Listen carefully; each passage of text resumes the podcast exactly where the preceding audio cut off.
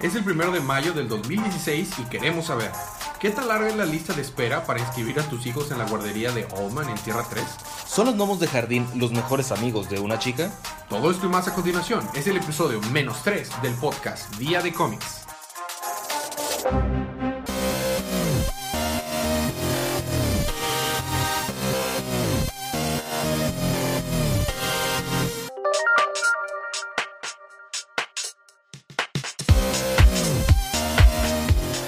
Bienvenidos de vuelta al podcast Día de Cómics. Yo soy su anfitrión, Elías, y estoy acompañado como cada semana de mi co-anfitrión, Federico, mucho gusto.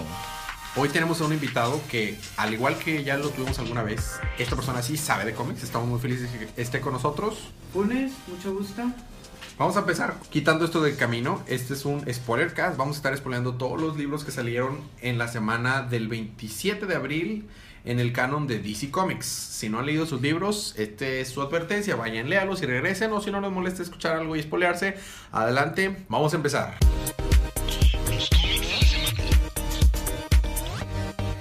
Pónganse cómodos, empezamos. Esta semana te toca volver a empezar a ti. La tercera es la vencida, Fede. Superman. Se me hace que alguien ya no quiere ser el anfitrión. Quiere que yo empiece a ser el anfitrión aquí. Digo, digo, no hay problema, ¿verdad? Pero... empezamos con Superman Wonder Woman número veintiocho. Continuamos con la historia de oh, oh, Superman se está muriendo. Sí, bueno, spoiler alert, Superman se está muriendo. Así mm. de... ¡pum! Sí, se va a morir. Se va a morir pronto. Entonces, Superman, como es bien buena gente y como fue novio de Wonder Woman, le contó a todo el mundo, excepto a Wonder Woman, de que se estaba muriendo. de que se estaba muriendo. Entonces, Wonder Woman llega con Superman y le dice, oye, ¿acaso soy la última en, en saber? Te dijo Batman, ¿verdad? Sí, porque asumió que ya me habías dicho, no sé qué. Entonces, están ahí con Supergirl en la, sol, en la Fortaleza de la Soledad. Supergirl dice, bueno, como que yo ya me voy... Híjole, no, pues como que tienen cosas interesantes de que hablar aquí. Me, me imagino Guay. que cuando llega, Super, cuando llega Wonder Woman, ¿qué te dijo Batman, verdad? Sí, you know girl, boy, boy, bro before goes. Espero que no haya dicho eso, ¿verdad? Porque no lo habría tomado muy bien Wonder Woman. No, para nada. Digo, tienen un pequeño momento emotivo de, bueno, es que podemos encontrar una, una cura y, y podremos salir adelante. Mis amigos son dioses y te pueden ayudar. Batman, este Superman dice, yo ya sé cómo jalar esto. Me voy a morir. Podemos hacer nada. Ahí mueren. Creo que no es la mejor elección de palabras. No, fíjate, ahí pasa lo mismo. Estaba pensando en eso. Y sobre todo en, en, su, en el libro de Superman Wonder Woman. Hace como tres o cuatro números en el arco de, de Savage Dawn. Uh-huh. Precisamente Superman ya estaba moribundo. Wonder Woman lo lleva con los dioses de, del Olimpo y lo curan, lo salvan, le salvan la vida. O sea, dude, ¿por qué no lo pueden hacer otra vez? Es porque aparentemente ya no pueden. Digo, si Superman está diciendo, ¿sabes qué? Es que esto ya no se puede. Igual su magia funciona una vez o... Alguna, alguna excusa para podernos quedar con un solo Superman. Magia. El punto es, van a Argus para ver este Superman rojo foguesco de fuego. El Superman wannabe. El Superman wannabe. Hay otro Superman que de la nada es una persona normal y se convierte... Se pone rojo y se le pone la S de Superman en el pecho y se convierte en Superman. Tiene sus recuerdos y todo. Y notan cómo es que este, este Superman wannabe tiene... elementos de fuerza del Solar del Solar Flare, Flare Solar Flare. Uh-huh. El último poder que obtuvo Superman. El último poder que obtuvo Superman en el que básicamente es su heat vision pero por cada célula de su cuerpo. Así. La cosa es que cuando lo hace exhausta sus poderes y se queda sin poderes como por veinticuatro horas. Exactamente. Entonces, ya que están aprovechando la vuelta en Argus, eh, van a hablar con Ulises, que Ulises está precisamente encerrado en Argus. Ulises fue la primera persona con la que Superman hizo su Solar Flare. Superman wannabe se pone loco, escapa de la prisión, pero hay un bajón en el voltaje. Y en eso uh, Superman está hablando con Ulises. Ulises empieza a disfrutar del momento, ¿no? Empieza a golpear a Superman. Llega Wonder Woman de, y le dice a Ulises, no, detente, no mates a Superman. Y Ulises está diciendo... ¿Cómo quieres que lo mate si él ya se está muriendo? No tengo que matarlo. Entonces, pasan muchas cosas. Escapa el Superman wannabe. Ulises se da cuenta que Superman está muriendo. Y básicamente termina el issue. Es un issue bastante conciso y directo. Se enfocan un poquito más en la relación de Wonder Woman con Superman al principio.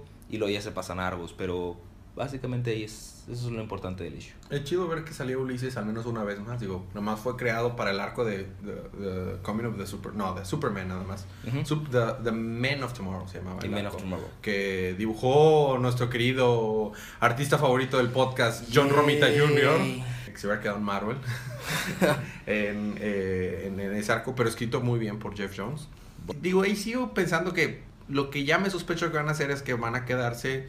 Pues se quieren quedar con un único Superman y va a ser el Superman de la continuidad anterior. Y pues hay una hay que buscar las maneras para deshacernos de este Superman que...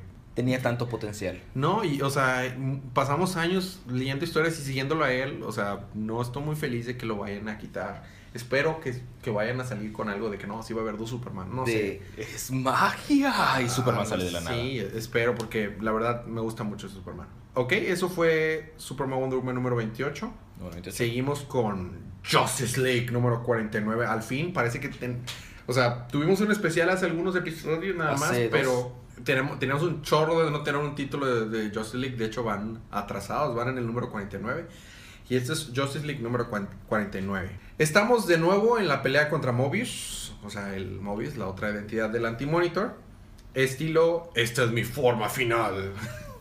Lex Luthor, ahora que ha sido que absorbió el poder del dios de Apocalipsis, estaba buscando pleito con el vato. Porque, sí, porque obviamente. Es, porque es Lex Luthor. O sea, de hecho hay una pequeña plática. La narrativa de todo este arco ha estado a través de Wonder Woman. Y hay una pequeña plática y uno pequeño de lo que está pensando Wonder Woman. De no, que no, no. siempre que... Wonder Woman. Wonder Woman. Que okay. siempre que está... Que, que Lex Luthor tiene la oportunidad, empieza a, a subir su ego y, y no le gusta trabajar en equipo. Y obviamente no es el mejor camino para enfrentarse a probablemente uno de los seres más poderosos del universo de D C. Pero ese es el camino que está siguiendo. Mobius quiere la silla de vuelta, en la, en la que está que sentado Batman. Batman, por la que es ahorita un Batcot. Eh, quiere la silla de vuelta, ya que con eso podrá pues tener su poder al máximo y destruirlo todo. Todo esto sucede mientras eh, Superwoman, o sea, la Wonder Woman de Tierra tres, del Crime Syndicate, está a punto de dar a luz. Y Old Man funge como partero para este bebé. Básicamente. Y resulta que este bebé es la arma secreta para derrotar a Mobius. Interesante. Nos, nos explican cómo Cyborg logró descargar su conciencia cuando se conectó al anillo de poder de Power Ring. Ya ves que el, ulti- el último especial que tuvimos, eh, nos dimos cuenta que Cyborg le estaba ayudando a Jessica. Come back here, Jessica. Referencia a Jessica Jones. Para salir de, de la... Pues, recuperar el control su cuerpo otra vez. Porque está ahorita... Voltron está controlando el cuerpo de Jessica. Pero les está costando más trabajo de lo que esperaban a salir. Así que pues eso todavía tienen que esperar. A ver si el próximo issue. Mientras tanto afuera, Lex sigue peleando con Mobius. Muy, conf- muy confiado, creyendo que puede ganarle. Pues ya, ahora que tiene su superpoder y todo. Cuando de pronto las fuerzas de Mobius, las como que sombras, los monos de sombras, empiezan a, a derribarlo. Y el vato está de, pues está empezando a caer. Es cuando mister Miracle y los demás corren a ayudarlo. Bueno, dicen que hay que ir a ayudarle. Se la hacen todos y el mister Miracle mientras se queda teniendo un pequeño... Pequeña escena dramática con su novia. Esposa. Eh, esposa, Barda. Batman les explica, al, eh, les explica que el Crime Syndicate solamente está preocupado por el bebé. Así que ni esperan ayuda de ellos. Es la Justice League contra Mobius. Y pues el bebé es su arma secreta. Wonder Woman, ¿por qué llamar al bebé un arma? O sea, la pregunta que todos tenemos. Y Batman, que lo sabe todo porque su, la silla le da el conocimiento del universo por su padre. Y Wonder Woman, ¿y quién es ese? ¿Quién es su padre? Y obviamente no nos dicen, o sea, de que... Ah, claramente. Claro, o sea, bueno, vamos a dejarlo para, para des- después. Realmente me pregunto quién puede trama, hacer... Suena como trama de telenovela gringa. ¿Quién será el ¿Quién papá? ¿Quién será del... su padre? ¿Será ah. el hermano gemelo del esposo de la hermana? Eh, durante el, todo esto viene arrastrándose desde el arco de Forever Evil, porque es cuando pues nos presentan al Crime Syndicate. Al final del arco... Eh, Trinity War nos presentan al Crime Syndicate y to- en todo este arco nos, nos explican que Superwoman está embarazada y, y a, hace bastantes, o sea, hace bastantes mentiras. Primero le hace creer que Old Man es el papá y luego que Ultraman es el papá. La, el punto es que no sabemos quién es el papá del tal chamaco. Barda, la esposa de Miracle Man, no está tan convencida de que quedarse a pelear con, contra Mobius sea la mejor opción. Preferiría aprovechar ahorita que no, que nadie se cargó, se quedó a cargo del changarro allá en Apocalipsis. Y es, la, y es una, la única oportunidad para liberar a la gente de, de pues, la tiranía que ha estado, que estado en Apocalipsis. Scott le dice que no, que deberían de resolver todo este caos que está aquí, quedarse a ayudar a la, a la Liga de la Justicia. Y luego y, y este regresar a Apocalipsis y pedirle a la Justice League que les ayude, ¿verdad? Barda no está muy, a, muy de acuerdo en eso. Entonces eh, Scott, o sea, mister Miracle, se lanza la, al ataque eh, y nada más se oye un ¡pum! Y voltea y um, Barda, y lo dejó plantado al vato y se fue. A ver qué pasa también, no sabemos qué pasa con Barda. Tan molesto cuando tu esposa te deja plantado y se va a otro planeta. Sí, justo cuando uno, un ser que planea destruir el universo está atacándote, no, no, no, no está chido eso, dejar morir así. El trío de la Justice League, o sea, Batman, Superman, Wonder Woman, están peleando contra Mobius de una manera bastante chistosa. En realidad, Superman y Wonder Woman son los que se encargan de los, de los golpes. Claro. Y Bat está como que un tipo coach acá de que, así de que, Wonder Woman, tienes una oportunidad. Este, dejó, dejó abierta su defensa del lado izquierdo. Superman, ataca ahora. Pero no está dando ni golpe. Es el director técnico. Es cuando vemos como Subs al fin se deshace de toda la energía que traía de Apocalipsis. Prácticamente hace un equivalente de Solar Flare, pero con la energía que había creado en Apocalipsis. Y eso era es como regresa a ser Apocalipsis Solar Flare. A, a un Apocalipsis Solar Flare. Mobius aprovecha la oportunidad para derribar a Lex. Cuando, bueno, porque esto lo deja como que medio debilitado a... Como a, Solar Flare. A, a, a Superman. Pregunta, si ya no tiene la fuerza de Apocalipsis, ¿quiere decir que ya no es el dios de la fuerza? Probablemente, sí, probablemente ya es nada más Superman. Superman. Shazam se encarga de evacuar la ciudad, digo, porque no le dice, y la gente, nada, ya se encargó Shazam. Tú sabes, como por eso de los críticos que no ven así de que... Sí, claro, la, la clásica no crítica de que, que matan más gente en vez de zarpar. Subs está caído y Lex, obvio, no desaprovecha la oportunidad para ensalzar su ego cuando en eso aparece Death Flash, o sea, el Flash que se mezcló con el Death Racer. Y dice, winter is coming. Perdón, este, death is coming. Dice Valar Morghulis. Mobius aprovecha la oportunidad para derribar a Lex cuando de pronto, boom, otro boom tomb. Ha habido muchos boom tombs en este show. Oh, sí, y okay. Sale Grail y su madre. Obviamente ya están de regreso. ¿Con su grifo? Con su grifo. Ah, y traen de regreso a su pájaro león, o sea, su grifo. Y aparte a un Steve Trevor encadenado. No sé si qué estaban haciendo antes con eso de la Blood Magic del issue anterior. Pues Steve, Steve Trevor no creo que estuviera tan, tan encadenado. Eh, traía cadenas, pero no precisamente estaba este, siendo sometido. sometido. Flash, deberían correr todos ustedes, you know, because winter is coming. Perdón, because death is coming. Cuando Mobius está por acabar con, eh, con Lex, otro escándalo sucede. Green Lantern dice, ¿y ahora qué pasa? Y Bats, es es un niño. Oh, muy bien, sí compraste sí compraste el, el mameluco azul, ¿verdad? Porque iba a ser niño, ¿verdad? Sí, sí, no, claro, excelente, claro. Eh, Superwoman, y dice, ah, exactamente, al fin es hora de jugar, porque ya dio luz al chamaco y trae el chamaco en brazos. Y, y well, oh, sí, es hora. Es, y hace un, un tipo, Steve Tre- Trevor, yo te elijo.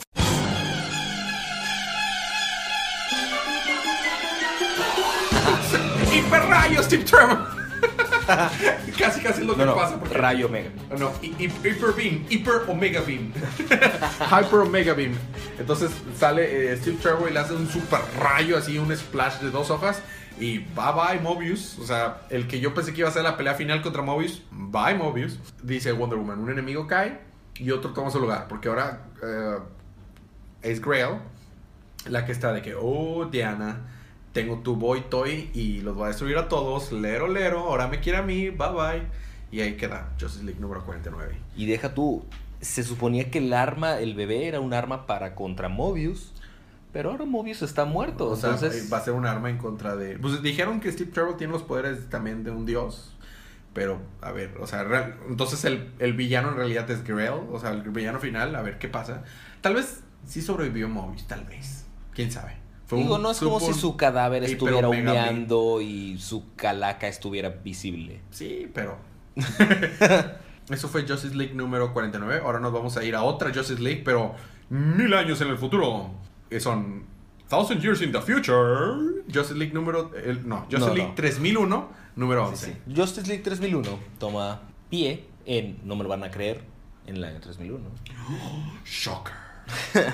Entonces están hablando todos los miembros de la Liga de la Justicia con y se encuentran con Larfleeze. Aparentemente Larfleeze sigue vivo por alguna razón. Si sabes que el vato es súper, súper longevo. Sí, no, ya me di cuenta. Para, no, pero desde antes, o sea, ya cuando Hal Jordan se lo cuenta la primera vez, el vato ya hablaba de que conocía a los guardianes cuando formaron a los Manhunters. O sea, ¿qué, qué onda con eso? Pero bueno. Entonces, están hablando... En este momento, excusa para decir, no man escapes a manhunters. No man escapes a manhunters. Ok, continúa. Entonces, están hablando con Larfleeze y están tratando... Eh, aparentemente, ahora sí ya le está pegando la senitud. Ya está viejo, o sea, ya de veras ya está viejo. Ya tiene canas y todo. Lo ponen en contra de Lady Styx. Le están diciendo, oye, tú que eres el portador del anillo anaranjado de la, de la envidia, de la codicia. La codicia. ¿Por qué te estás dejando que Lady Styx te, se lleve todo lo, lo chido? ¿Por qué te estás dejando con las obras? ¿Qué? ¿Cómo que ella tiene todo lo chido? No, yo quiero lo que ella tiene. Digo, bastante fácil de, de engañar a Larfleeze, aparentemente. Este, entonces están hablando con Larfleeze y le, le dicen, ¿sabes qué? Vamos a Paradise Island y vamos a ver cómo se soluciona esto, ¿no? Digo, para que nos ayudes a, a vencer a Lady. Están Flash, Batgirl y Wonder Woman hablando de... Aparentemente hay un convert. Un convert es un ente que está haciendo... Se está, se está sustituyendo a uno de ellos, pero no saben quién. Uh-huh. Esto, entonces están diciendo, no, puede ser Flash, no, puede ser Wonder Woman, no, puede ser Batgirl. No saben quién. Y dice Wonder Woman, deberíamos regresar a Paradise Island para... a regruparnos. Y dice Flash, ¿y cómo sabemos que, que no eres tú el convert? El, de, así descubriré nuestra base secreta. Y nada más sale Wonder Woman acercándose así de frente, vamos a Paradise Island. Muy bien, suena como una excelente idea. Vámonos, ¿de qué estamos esperando? Es lo que estaba diciendo yo desde el inicio. Entonces están hablando de Eclipso. Parece ser que Norg es la convert. No estoy muy seguro de dónde salió Norg, pero pues está bien. Eclipso resulta ser el hermano de Flash, pero tiene un conflicto. Esta Lady Styx lo convierte con magia y lo hace extraño. Es como un mago ahora, no tiene cara, es todo negro, solo tiene una sonrisa muy muy creepy. Uh, y descubren dónde está Paradise Island, que es el escondite del Justice League. Entonces, Justice League en Paradise Island, le, para traerlo a Paradise Island le dijeron que en Paradise Island estaba el anillo verde de Guy Gardner. Pero resulta que Green Lantern no tiene un anillo ahora. Simplemente usa la, el free will, el will power. El will power directo de su... Directo en su cuerpo. Esto hace que Shiri- Shiriala no pueda discernirse. A veces es Shiriala y a veces es Guy Gardner. Está... bastante extraño porque de repente están diciendo de que no, yo quiero el anillo de Guy. No me llamo Guy, me llamo Shiriala. Bueno, pero es que Guy, Shiriala. No, pero es que no sé qué, Guy, Guy, Shiriala. Me llamo Shiriala, aquí estoy. Hola, ¿qué tal? Lo de que, bueno, es que aquí está Shiriala. ¿Quién es Shiriala? Yo soy Guy Gardner. De que, oh, por Dios, decídense. Este, llegan a engañar a, a Larfleeze diciendo, ¿sabes qué? No tenemos el anillo aquí porque Lady Styx lo tiene. ¿Qué? ¿Lady Styx se roba mi anillo? No, es mi anillo, yo quiero ese anillo. ¿Dónde está Lady Styx? A ver, que se arme, ¿no? Resulta que llegan todos a Paradise Island, llegan Eclipso con todo así, una cantidad inmensa de villanos. Esta Batgirl desaparece para luego regresar con un traje mecha gigante y llega diciendo na na na na na na na, na Batgirl. Y hay un pequeño cambio atrás de... ¿Cómo se llama el actor de Batman sesenta y seis? Este... Adam West. Adam West, hay un pequeño cambio de Adam West atrás. Hola, chicos. Hola, chicos. Resulta que Eclipso está batallando con esta entidad que le puso Lady Styx. Está diciéndole a, a Flash, yo soy tu hermano. Pero no, no soy tu hermano, yo soy Eclipso, el rey del mal. Y, oh, pero ayúdame, hermanita. Entonces sí genera un conflicto. Todos están peleando contra todos. Eh, Eclipso, como utiliza magia, quiere matar a Supergirl porque es totalmente susceptible a la magia. Y pues está desatando aquí la pelea, el conflicto. Y luego de, la, de repente podemos ver a Ariel Masters y a Lois Lane que están huyendo de Cadmus. Cadmus es la policía. Son como unos androides azulescos plateados. Están diciendo, muy bien, somos Lois Lane y Ariel Masters. Podemos escapar de Cadmus. Digo, utilizando tu, tu cerebro, Lois, y mi poder, Ariel, podemos escapar de ellos. Entonces ponen a hablar los de Cadmus. ¿Tú qué dices, Robot sesenta y siete? Eh, ¿Cuál es el mejor eh, camino para poder vencerlas? Mm, es una excelente pregunta, Robot sesenta. ¿Sabes qué? ¿Qué te parece si destruimos el planeta completo? Así de esa manera no pueden escapar. Entonces deciden destruir el planeta completo para destruir, para atrapar a Lois Lane y a bueno. Ariel Masters. Y ahí es cuando termina el issue. Entonces, la, la única línea de acción lógica. Obvio. Entonces, el próximo issue veremos qué pasa si destruyen el planeta. Sigue eh, Cyborg número diez, me toca a mí. Bueno, pues Cyborg acá anda pescando ballenas. Apareció una entidad holográfica en el Red Room, eh, el lugar donde sabemos que ahí construyeron a Cyborg. Y es Eleanor. Eleanor es la mamá de Victor, la mamá de Cyborg. La identidad secreta de Cyborg es Victor Stone. Por si hago referencia a Victor o Vic, es pues Cyborg. Después de pasar un momento familiar, tú sabes, pescando ballenas. Obvio. Eh, yo supongo que son holográficas también, igual que la mamá, pero bueno, estaban pescando. Yo digo pescando. Que son Pokémon. A lo mejor es un Wild Lord. Eleanor le sugiere a Vic que vaya a Cybertech, pues ellos podrían ayudarle con, con los nuevos poderes que ha obtenido recientemente. Tuvo algún encuentro con unos que se llamaban Tecnosapiens o algo así, y ahora Cyborg tiene nuevos poderes que se puede empezar a regenerarse, a autocurarse y regenerarse acá, bien poderes. Digo, digo, ahorita que tenemos un fan de, de Marvel, Wolverinescos, pero tecno-Wolverinescos, porque regenera cosas tecnológicas. Silas, el papá de Victor, sospecha que ella puede que no sea la original. No sé, yo no, yo no sé qué tan sospechoso estaría si de, si de repente tu mamá, que tienes años de no saber, regresa, pero es un holograma y solamente se acuerda de las cosas que tu hijo vivió, pero nada de lo que vivió antes de tu hijo. Digo, no, no suena para nada sospechoso, sospechoso. Pero bueno, sí, sí las cree que sí es algo sospechoso por sus memorias incompletas. Víctor decide pedirle a la Liga de la Justicia, bueno, voy a hacerle caso a mi jefa, voy a ir con Cybertech para que me ayuden, pero lo voy a pedir a Justice League que me eche la mano para infiltrarme, eh, investigar un poquito más acerca de su pasado y pues qué es lo que están. Esta es una excelente excusa para pedirle su ayuda y para ir a ver qué onda que está pasando en Cybertech. Entonces Justice League obviamente hace lo que haría siempre Justice League, que en vez de ir todos, pues nada más mandan a Shazam con él. Oh, una vez que tienen a Cyborg, los de Cybertech no tardan en tratar de desmantelarlo, obviamente, para ver cómo funcionan sus nuevos poderes de regeneración. No son los tipos malos para nada. Eh, Shazam, que lo estaba acompañando, es sometido fácilmente mientras, eh, mientras el villano monologuea y Cyborg lo está haciendo monologuear, pero jajaja, ja, ja, eso era una excusa para que Cyborg estaba hackeando todos los sistemas. Entonces los hackea rápidamente, se despachan de ellos, regresan Víctor con Silas, su, su papá, pues se dan cuenta que en realidad Eleanor no era Eleanor, no era su mamá, era un invento de los eh, Tecnosapiens para tratar de infiltrar y obtener los poderes, así que pues... No. Shocker. Shocker. Y bueno, el hecho se queda con de que, bueno, no tengo mamá, pero bueno, tengo un papá en donde nos llevamos bien y todos están acá como que sentados en el suelo tomando refresco o algo así. Y ahí termina el hecho. Es posible que su papá también esté muerto. No, no, su papá sí está vivo. El Cyborg, su, sus poderes vienen de una combinación muy interesante entre tecnología alienígena y el top, el top de tecnología de, de, la, de, de la Tierra. Entonces es como que el, el excelente héroe para la nueva generación digital. Pero eso fue Cyborg número diez.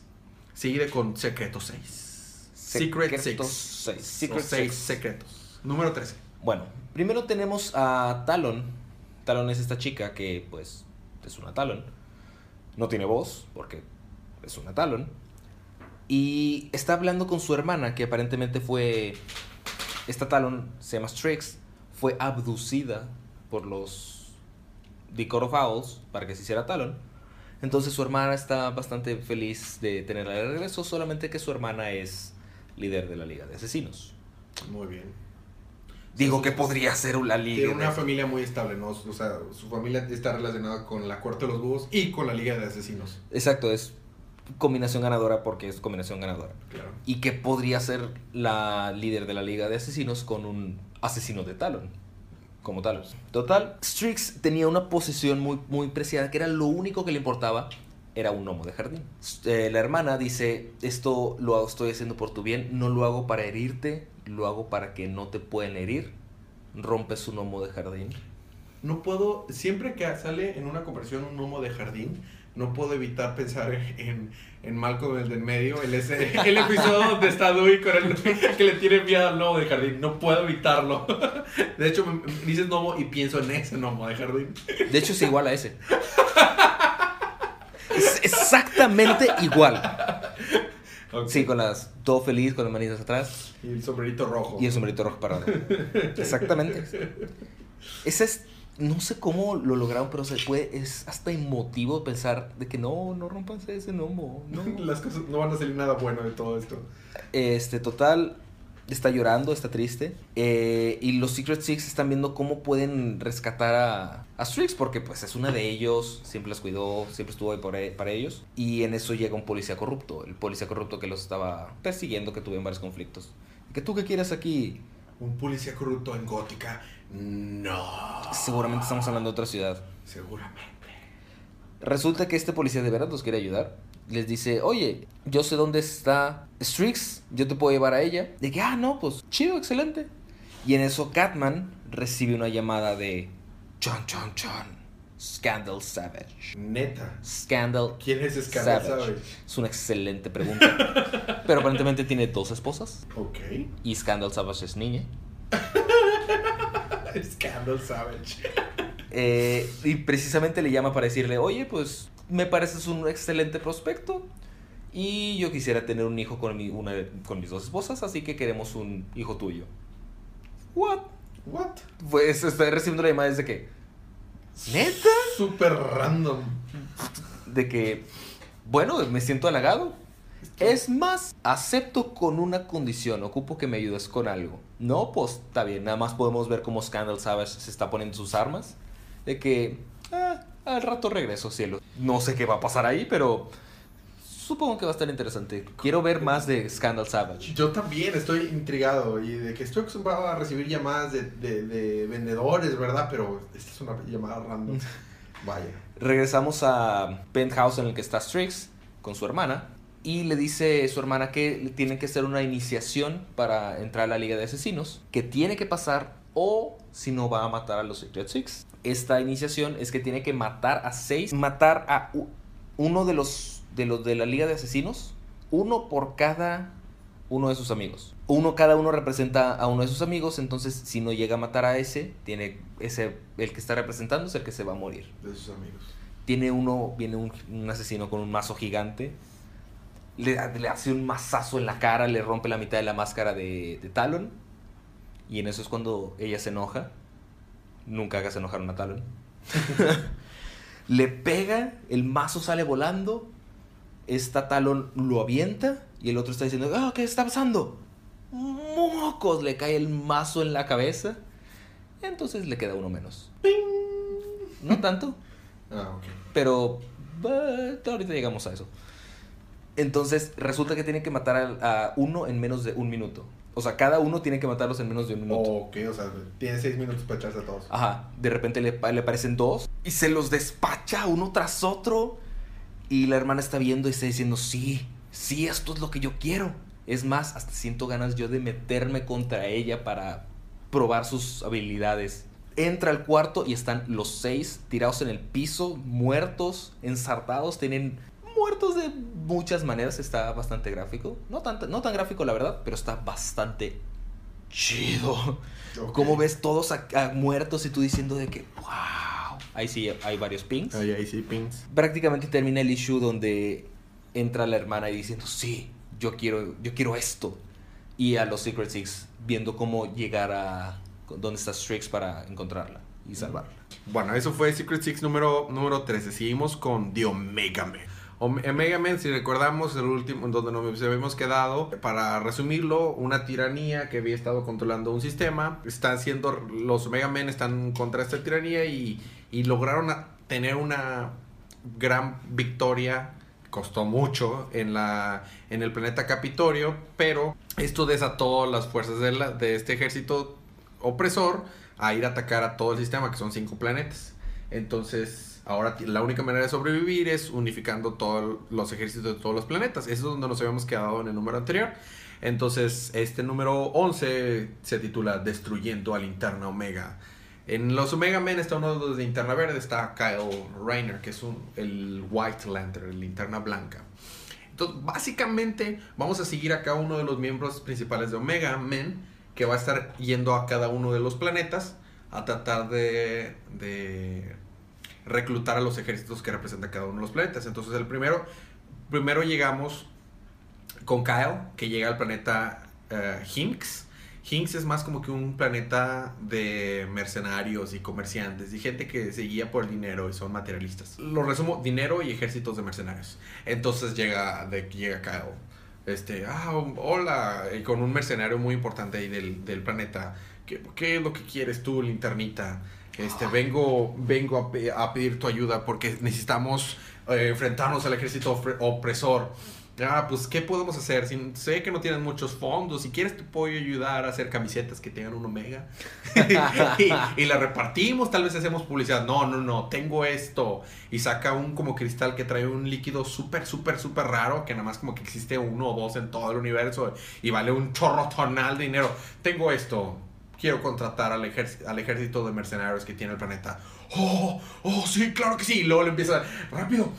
Secretaria, hablan a todo, empiezan a hablar, a traer, a, a traer todos, a, sí. a, a todo, todo el ejército. Haz que jure lealtad a, a la linterna ver, a la linterna ver a, a Kyle y vais con ellos. Y no de que todo feliz de que con esa cosa. Me imagino al, al hombre de en una habitación normal de que sí, tal vez te podemos ayudar, le enseñan eso y sí, quiere algo más, unos nachos, sí, sí, una, sí, una, claro, una bebidita, una rapidú, café, cosas así. el, este mono, imagínate como el amigo de Obi-Wan en el episodio dos. Así, ajá, gordo, así. Ah, ya. ya. Y es un, es un mercenario, es un clásico mercenario. Luego nos vamos al, al planeta. Eso fue en el planeta uh, Hinx, ese era con Kyle. Nos vamos al planeta Changralin. Estamos con Scraps. El Scraps es como que una chica rebelde, mala, así, malosa. Y aquí, en este, el otro lo resumimos como dinero y ejércitos mercenarios. Aquí lo resumimos como religiosos corruptos. Eh, llegamos y está como que en una especie de Vaticano, pero no es, no es católico, pero parece un Vaticano. Y está matando sacerdotes y obispos al Tony Son para tratar de llegar con el, el pontífice mayor de, de esa religión. Y le dice, o me ayudas y nos das el ejército de, religioso de este planeta, o eso de que eres muy... Eh, religioso y que es, es muy bueno, es puro puro cuento, la verdad a ti nada más te interesa el dinero. No, que sí, que sí, está bien, te vamos a ayudar. Y los convence a, a base de disparos, ¿no? Está con una pistola en la cara de, a ver, ayúdanos. Entonces ya obtuvieron ya el ejército de los mercenarios, ahora ya tuvieron el ejército también de, de este, el planeta Changi, Changralin. Luego nos vamos al planeta Karna. Si nos recordamos, la pelea anterior había sucedido en Karna, que es como que era el planeta más débil o humilde de todos los planetas. Y aquí está, aquí seguimos a Tigor, el hombre tigre de los Omega Man. El hombre, este Tigor era el, el hijo del líder de, de esta tribu de hombres tigre, y había matado a su papá. Entonces vino aquí a tratar de hacer que lo siguieran ahora él, pero primero no sin antes tener una buena pelea entre tigrecitos. Y cada uno tuvo una manera diferente de convencernos, ¿no? O sea, Kyle lo convenció a los mercenarios con dinero, porque pues, son mercenarios. Eh, Scraps a los religiosos corruptos con corrupción, o sea, amenazándolos. Y aquí, pues, ¿cómo te imaginarías que los convencería? Ah, pues, a zarpazos. ¿Y cómo, le, cómo no, nos damos cuenta que lo siguen? Pues, porque ya gruñen. Entonces se quedan y todos y y salen todos y nada más están gruñendo. Ok, ya. Con eso nos enteramos que sí, los tigres también van a estar aparte, eh, a favor del ejército de los Omega Men. Es bueno saberlo. Después nos vamos a, al planeta Ojibtu. O Ojibtu. Y donde seguimos... tiene que comenzar los rayados. Y seguimos a Primus. Primus es el líder de los Omega Men.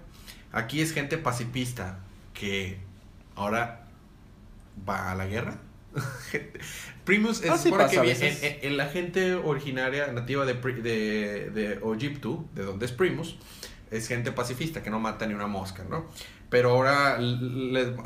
se filtra, hackean los medios de comunicación y le dice a su gente, no, yo antes era así, pero la verdad es que así nunca vamos a lograr liberar a nuestra gente de tiranía, así que por favor recogen sus armas. Y nos damos cuenta que en realidad los vatos de ahí eran increíblemente capaces, solo que estaban doblando las manos, porque en un dos por tres logran eh, destronar a la, a la presencia de, del ejef, eh, el ejército opresor y tomar control a través del planeta, y se levantan en armas el ejército de los pacifistas. Suena se totalmente levantan, pacifista. Le levantan armas. Y luego, por último, el planeta, el quinto planeta es Ophorix. Y en Ophorix seguimos a Calista. Calista, Calista es una no, es una noble heredera. Bien lista.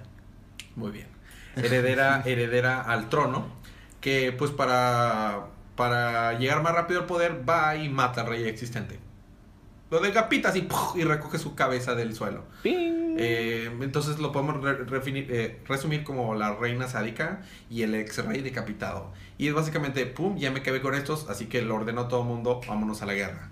Fácil de... Fue, fue digamos que el ejército más fácil de, de reclutar.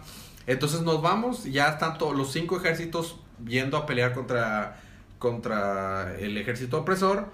Y tenemos la Guerra Omega. Empieza en el día treinta y siete de, de todo este conflicto. Y igualmente que el issue anterior tenemos pelea y pelea y, y, y depresión y sangre. Día veinte, cuarenta y dos pasa esto. Día cincuenta y nueve destruyen esta nave. Día sesenta y cinco, setenta y cuatro, ochenta y seis, noventa, ciento cinco.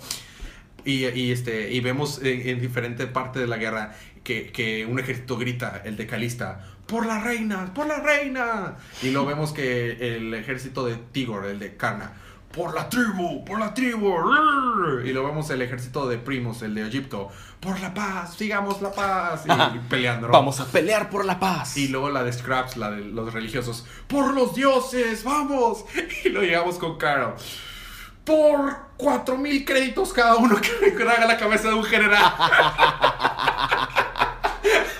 No puedo evitar reírme de que todos bien, o sea, con sus principios bien más. Dinero, dinero. Por cuatro mil créditos el que me trae. Oye, todo el mundo sabe que por dinero vale el perro. El, el alienígena mercenario. También. Y ciento cincuenta, ciento ochenta y dos, el día ciento ochenta y dos del conflicto, al fin llegan a, a la Citadel. A rendirse y morir, porque llegan y eh, como que los tenían un, eh, una trampa, un, un, los esperaba una trampa. El punto es que las cosas ya no se pintan muy bien. Al fin lograron, como que estaban cada uno de los ejércitos desde un frente diferente y no se habían visto a, hasta que ya llegan al, al Capitolio y como que no les espera nada. Bueno, hay como una trampa es, especial. Eso fue, en resumen, Omega Man número once. Vamos a ver qué, qué, qué pasa desde ahí. Digo, obviamente no sé quién vaya a sobrevivir a esto, porque el siguiente issue es el último. Changos. O sea, el último, el siguiente issue se acaba la historia. Se acaba el cómic, se acaba la historia, porque ya viene Rebirth. Entonces, pues a ver quién sobrevive de los Omega Man. Empiezas a encariñarte con algunos. Algo me dice que Kyle Reiner no va a morir. Espero que no. Pero eh, Primus es buena onda. Digo, es súper contradictorio. Que soy un pacifista, pero soy el que más disparo y mato, ¿no? Pero esa parte me encantó. De que por la reina, por la tribu, por la paz, por cuatro mil créditos. Bueno, eso fue eh, The Omega Man número once. Seguimos con Sinestro número veintidós. ¿Te toca a ti? ¿Qué? ¿Te toca a ti? ¿Qué? No estás preparado para Sinestro. No, no leí Sinestro. Vamos a tener un corte y, y, y, lo, y pegaremos Sinestro después, pero probablemente sin nuestro invitado. Qué pena. Sinestro Corps. Sinestro Corps empieza con un centro de investigación que están viendo cómo terraformar unas lunas, cuando de repente de la sale un... los Red Lanterns y empiezan a atacarlos y matan a todos excepto a uno y le dicen, ja, más vale que llames a... pidas ayuda para que te vengan a ayudar. Duh, para eso piden ayuda. Ah, y le manda la ayuda a los Sinestro Corps. Sinestro Corps, perdón. Y luego lo matan, seguramente. Luego podemos ver cómo es que Sinestro y la hija de Sinestro están peleando porque ahora que la hija de Sinestro tiene el poder de todos los Sinestro Corps, ella realmente quiere encontrar a los Green Lanterns, pero no está segura de que Sinestro quiera hacerlo también. Parece ser que cuando se fueron todos los Green Lanterns de la galaxia, bueno, del universo, eh, el Sinestro Corps tomó el lugar de los Green Lanterns. Entonces ahora ellos son los protectores del universo, lo cual está bastante irónico si te pones a pensarlo. Y resulta que a varios les está agradando incluso eh, proteger y ayudar a los demás. Solamente que hay algunos que no, entonces están como atentando o quieren atentar contra la hija de Sinestro. Pero llega Sinestro y le dice, no, no, me, no van a atentar contra ella. Y se los descabechan a todos. Um, básicamente después de eso, están teniendo una plática pseudo emotiva, quiero suponer, Sinestro y su hija. Y... el Sinestro está muy lastimado, la verdad, pero como que a su hija parece no importarle mucho. hasta que ya por fin le dice, bueno, ya, ¿sabes qué? Me está echando la mano, este, vamos a mandar un, a varios Manhunters, este, que están buscando cualquier pista de, la, de los Green Lanterns. Está bien, puedes ir al centro de médico para que te echemos la mano y vamos a ver qué onda, cómo, pa, cómo podemos uh, ayudar. Y pues el issue termina donde va un Sinestro Agent por ayuda de los científicos y salen todos los Red Lanterns y le dicen, ho, ho, dinos dónde están los Sinestro Corps eh, localizados para ir y atacarlos a todos. Entonces el próximo issue parece ser que va a haber un conflicto entre los Red Lanterns y los Sinestro Corps. Eso va a estar interesante. Bueno, vamos a ir con Deathstroke. Deathstroke número diecisiete. Empezamos en el norte de Kandak. Conocemos a Kandak, es una de las tantas ciudades ficticias que aparecen en el universo de D C. No. No.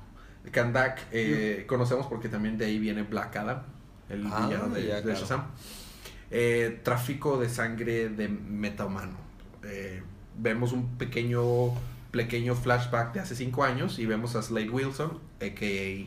Deathstroke, y a Wardell, uno de sus amigos en aquel entonces, que están tratando de, de rescatar una... Bueno, están trabajando para los buenos, pero no porque Deathstroke sea un bueno. Es, él, es un mercenario, el mejor mercenario del, del universo de D C, y él trabaja para el mejor postor. Entonces los buenos lo paga, le contrataron, entonces está tratando de rescatar una sangre de metomano que estaba tratando de llevarse para unos terroristas para usarlo para mal. Y ocupa y ayuda él, de los Deathstroke Kids.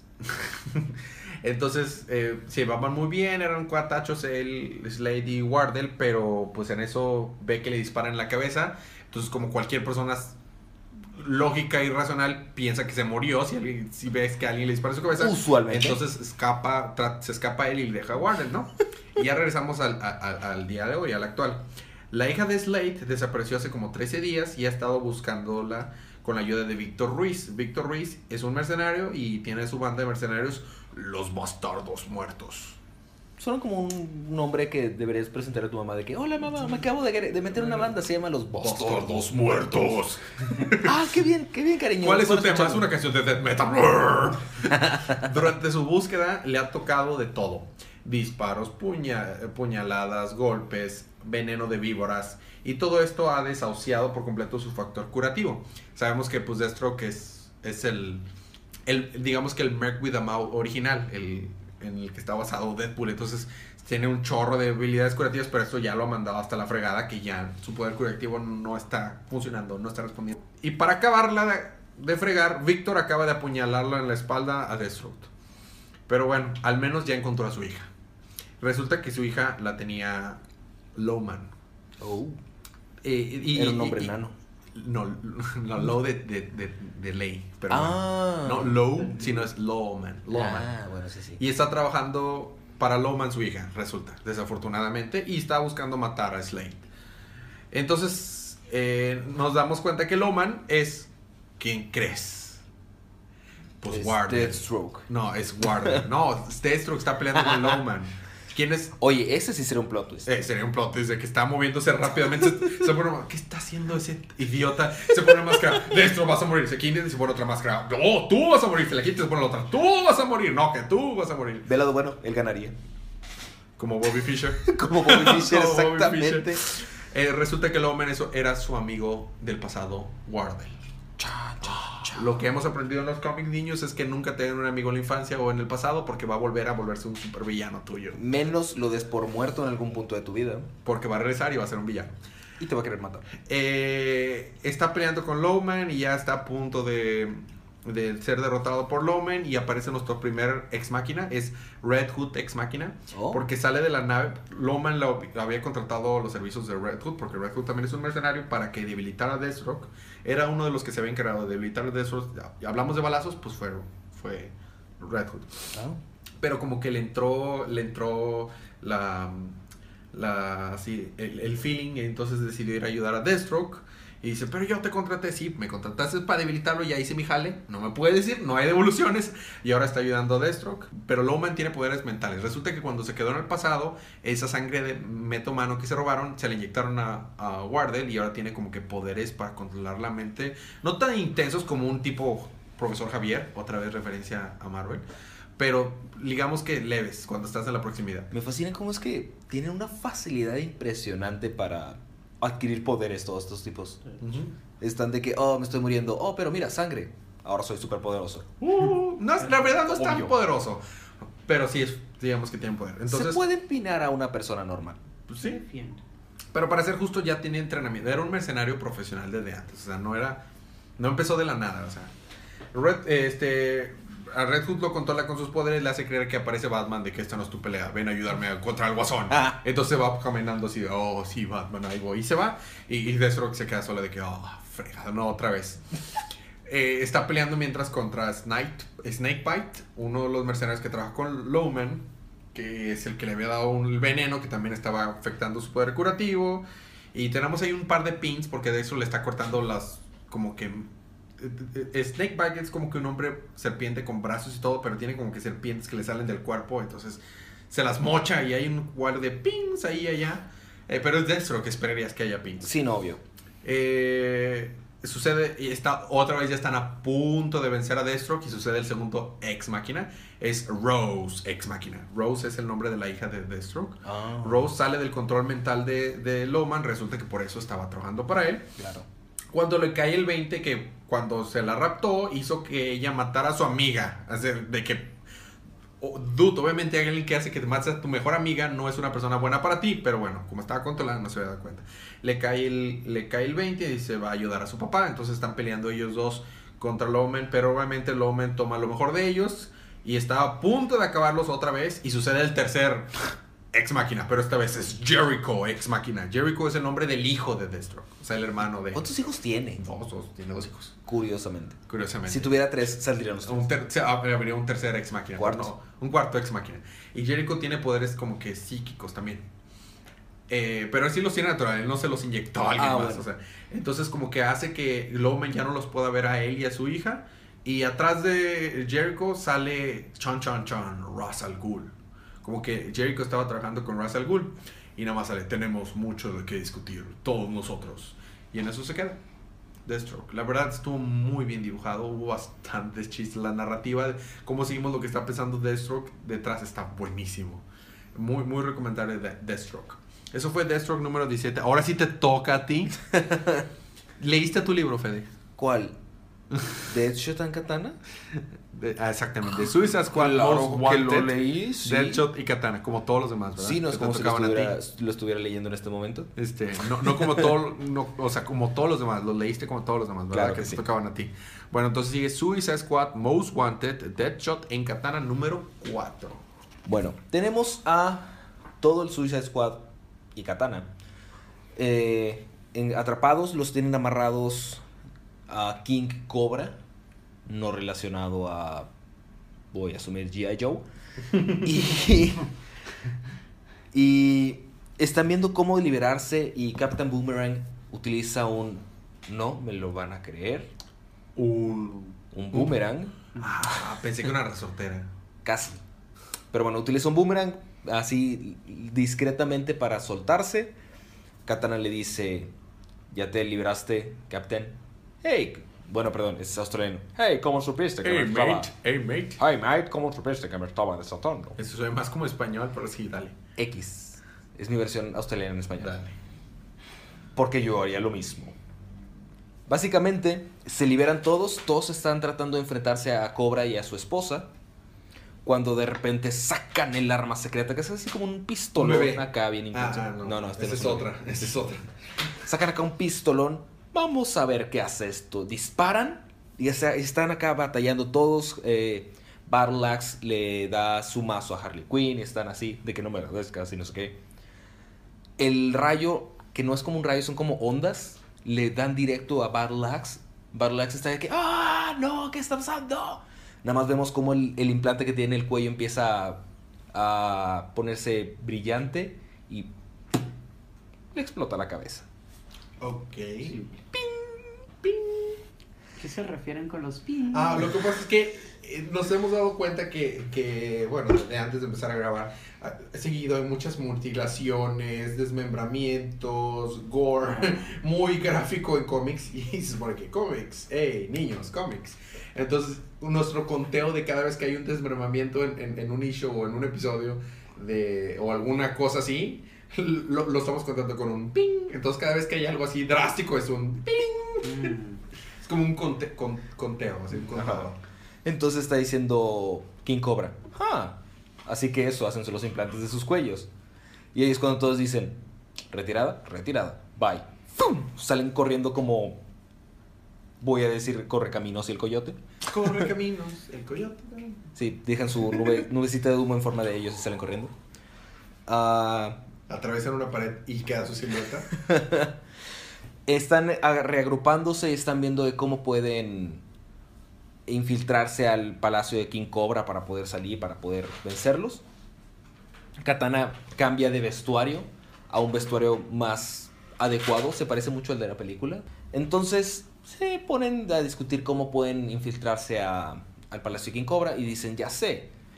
Toma Katana, saca una de las almas que está dentro de su espada, porque su, al, su espada, cuando, cada vez que mata a alguien, absorbe su alma, alma se queda dentro del, de la espada. De hecho, ahí está su esposo. Ahí está su espada. Katana and his husband, the sword. Liberan una de las almas, dicen cómo ingresar, les da una frecuencia para poder llamar.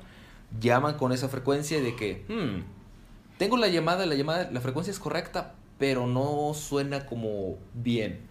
Me manda bueno, buzón. Me manda buzón. Y los, de, los que están dentro del palacio de King Cobra dicen, bueno, ya sabemos qué hacer. Y están todos esperando en la cima del monte de que, oye, ya se tardaron mucho, ¿no? Sí, ya se tardaron. Dije, oh, mira, una nave, ya vienen para acá. Y en eso aplicaron una del Día de la Independencia, sale un rayo. Así, y ya no hay tope del monte. Ok. Y ya no vemos a nadie. Y ahí termina el issue de Katana y sigue el issue de Deathshot.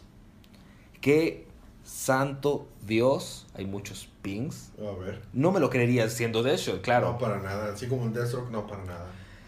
Deathshot ahora ya no es Floyd Lawton. No, no, es Will Evans, que es otro mercenario. Es, dime, dime, es morena, moreno, pelón. Sí. O sea, es Will Smith.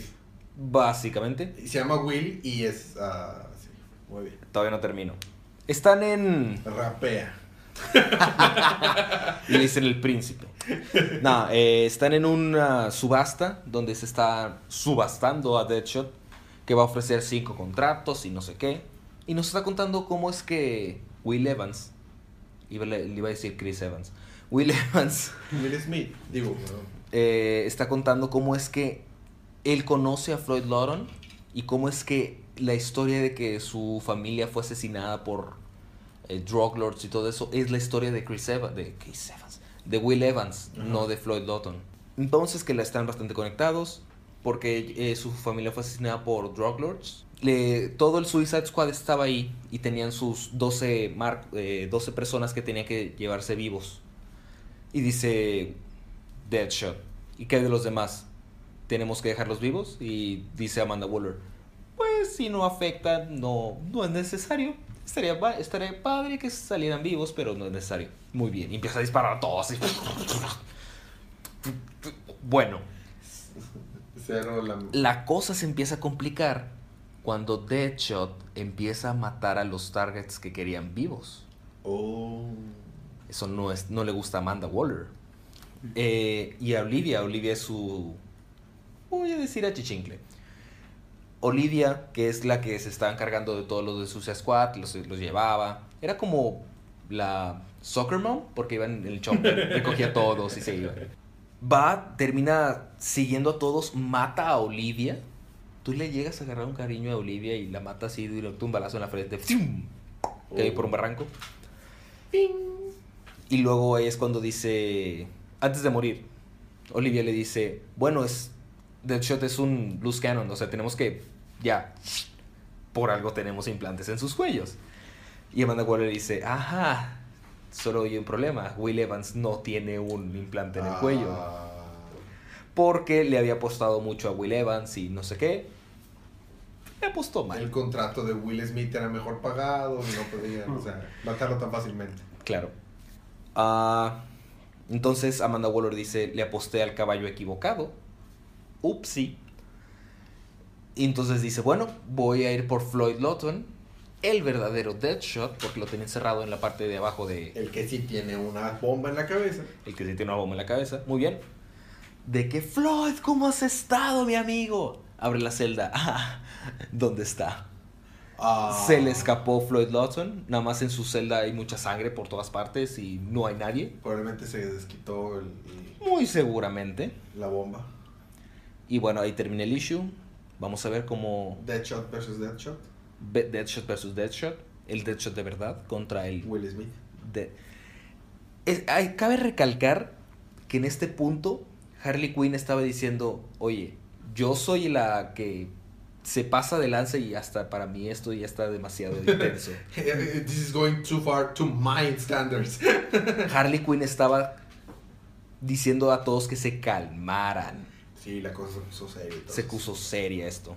Pero sí, bueno. Harley Quinn es la voz de la razón, sí. Vamos a ver cómo termina, cómo sigue el próximo issue, qué pasa con el final de Día de la Independencia y con King Cobra y con Deadshot contra Deadshot. Muy bien, pues eso fue Suicide Squad Most Wanted, Deadshot en katana número cuatro. Vamos a tener un pequeño break eh, musical, solo unos segunditos. Donde eh, no voy a ser regañado. Donde no, para nada. Y regresamos ahorita con más. ¿Qué tienes tú en la siguiente parte, Fede? Yo tengo Harley Quinn número veintiocho, Batgirl número cincuenta y uno. No, no, no, perdón. Na, na, na, na, na, na, na, na, Batgirl. Y ya. No, We Are Robin número once. No. Sí, We Are Robin número once. También. Ok. Todo esto y más cuando regresemos. A mí me toca Grayson número diecinueve, Black Canary número once y terminamos con Batman número cincuenta y uno.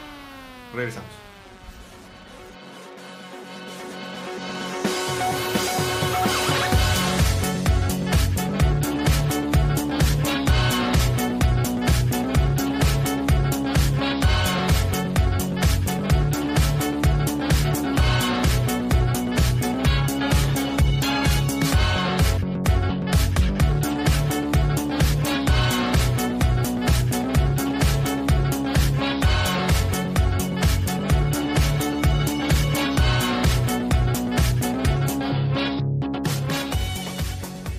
Estamos de regreso. Después eh, de nada, de un nada regaño. No, no, no. Eh, empezamos con, regresamos con su podcast, Harley Quinn Podcast, perdón, el podcast de, de Día de Cómics. Parece que cada semana tenemos un nicho de Harley Quinn. No parece. No. Cada, cada semana, semana tenemos un nicho de Harley Quinn. Quinn. Entonces, este, en este, aquí está. En, en, en esta semana tenemos el nicho de hecho de Harley Quinn. Harley Quinn número veintiocho, te toca a ti, Fede. Es correcto. Tengo una pregunta, ¿leíste Harley Quinn número veintiocho? Mira. Tú dale. ¿Qué pasó en Harley Quinn número veintiocho, Fede? Bueno, Harley Quinn empieza con que empiezamos... Eh, empezamos. Empezamos... Empezamos muy bien. Empezamos a ver cómo Harley Quinn empieza a pelear contra Red Tool. Literalmente se llama Red Tool, aparentemente. Los bobos de Red Tool son pequeñas herramientas. Tienen una, una sierra o una... cegueta o un martillo incluso. Eso está bastante interesante, debo decir. Eh, están peleando, tiene que ver con patines, pero hay armas y se quieren matar. No estoy muy seguro cómo funciona ese deporte, pero se están peleando y toma un hacha, pero este Red Tool le avienta un, una barra y Harley Quinn pierde la, el balance, sale y le... porque hay público. Uh-huh. Aparentemente es un deporte con visita. Sucede en E S P N ocho. E S P N ocho, D ocho. Este, se tropieza, llega con la audiencia, tiene un hacha en la mano y es de que ups, up, decapité a alguien. ¡Ping! Es de que decapitaste a alguien, mataste a alguien, ¿qué pasó? ¿Eh? Ellos saben a qué se atienen cuando están aquí. Firman una hoja al entrar aquí, todo sucede. Siendo honestos, si vas a un lugar de donde hay un deporte auspiciado por Harley Quinn, tienes que esperar que haya muertes sí. repentinas. Claro. Resulta que era el hijo único de un mob boss. Uh-huh. Y Red Tool te, era, su, era su próximo target, porque Red Tool le estuvo tirando el, la onda a Harley Quinn toda la pelea. Toda la pelea. Le estuvo diciendo, sí, después de esto nos vamos a nuestra cita. Sí, sí, vamos a salir juntos. Sí, no sé qué, bla, bla. Bastante molesto, la verdad. Hasta para Harley Quinn era molesto. Harley Quinn empuja a Red Tool, sale volando y va directo hacia un barril donde estaban todas las armas. Y pasa lo único que no esperabas que pasa. ¿Qué pasa? Red Tool cae sobre el barril. No le cae ninguna sola arma a él, pero todas las armas salen volando. ¿Ah? Entonces todas las armas al salir volando empiezan a caer sobre la audiencia. No, armas como lanzas, espadas, espadas, hachas. Y empieza a ver pins por todos lados. Salen volando y empieza a ver decapitaciones. Ping, y... ping, ping, ping, ping, ping, ping, premio mayor. Ah... uh, Red Tool tenía, había puesto gas uh, somnífero en los ductos de ventilación, entonces duerme a todos y muy tranquilamente secuestra a Harley Quinn. Okay. A donde la lleva para tener su cita. Claro. Porque obvio, ¿quién no querría salir con Harley Quinn? Yo. Pero bueno. eh, se la lleva a un a una rueda de la fortuna, donde está contándole, sí, no, es que mi historia de inicio, y Harley Quinn está de que realmente no me importa, o sea, me tienes amarrada en, un ca- en una cabina de Rueda de la Fortuna, no estés jorobando. Eh, también vemos la historia de un policía que nos está contando de un caso, está con su esposa y le está diciendo de que, oh, ¿cómo conseguiste lugares en este restaurante? Es el más prestigioso de la ciudad. Y dice, bueno, fui a... El, el dueño de este restaurante tiene una hija. Me habló muy preocupado y me dijo, oye, es que mi hija t- tiene un pequeño accidente. Resulta que su novio está muerto en el baño. Va a verificar y resulta que te, le habían volado la cabeza con una escopeta. Resulta que estaban utilizando algo que se llama shotgun bung. Okay. Que toman los cartuchos de la shotgun y la llenan con la droga que ellos desean. Okay. Y luego se la inyectan estúpidamente rápido en la cara, pero bueno. Okay.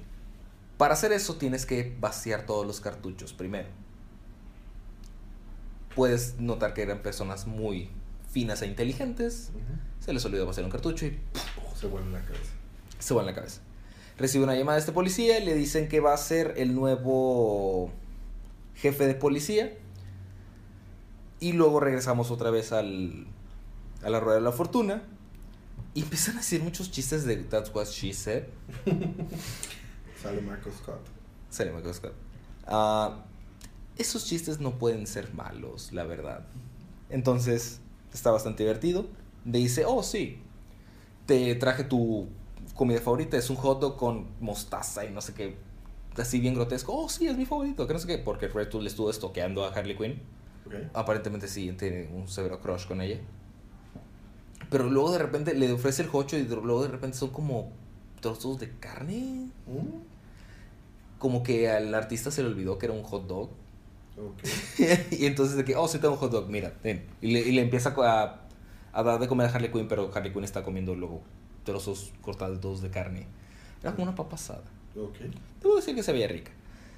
Eh, empieza a decir que Red Tool dice, bueno, te voy a mostrar de dónde vengo yo, y le pone una pequeña un pequeño video que se le tomó a él dos meses en animar porque lo animó él solo. Uh-huh. Empieza diciendo, sí, Red Tool, yo peleo por I, I fight for truth, justice and the American way. Nada que ver con Superman. Nada que ver con Superman. Y esto lo animé en Michael. No creo. Es posible que lo haya animado en Paint.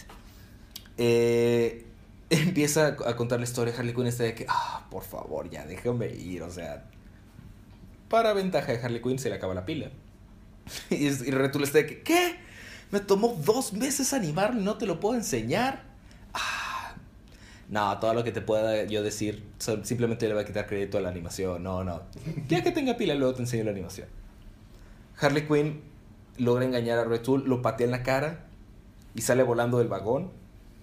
Y está un ladrón asaltando una pareja, de que sí, no, deme su dinero, no va, no es como si fuera a caer un ángel del cielo, y ¡pum! Le cae encima Red Tool y ¡ping! Otro ping.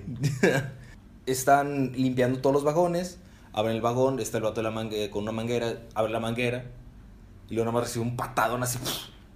Y sale Harley Quinn. Deberías verificar primero antes de echar la manguera. Uh-huh. Entonces llega toda mojada a su casa y dice, oye, porque estaba con sus amigas, me duele mucho un, una pompa, este, ¿puedes checar si tengo un moretón o algo? Y resulta que tenía un tatuaje, okay, hecho por Red Tool, uh-huh, donde era un número de teléfono. Okay. Llama esta morra, lo que le sigue de enojada a ese número de teléfono, y era una grabación, lo cual hace que se enoje más todavía. La, anima- la grabación le dice, sí, veme en tal lugar a tal hora y ahí vamos a discutir. Ella toma un Uber, okay, para llegar a la locación, y es una iglesia. Y dice, oh, ¿por qué una iglesia? Entra y está Red Tool ahí vestido de... de negro, de smoking. De, de, de, de, de smoking. Bienvenida a tu boda. Y ahí es donde termina el issue. Eso fue Halloween número veintiocho. Vamos a seguir con Grayson número diecinueve.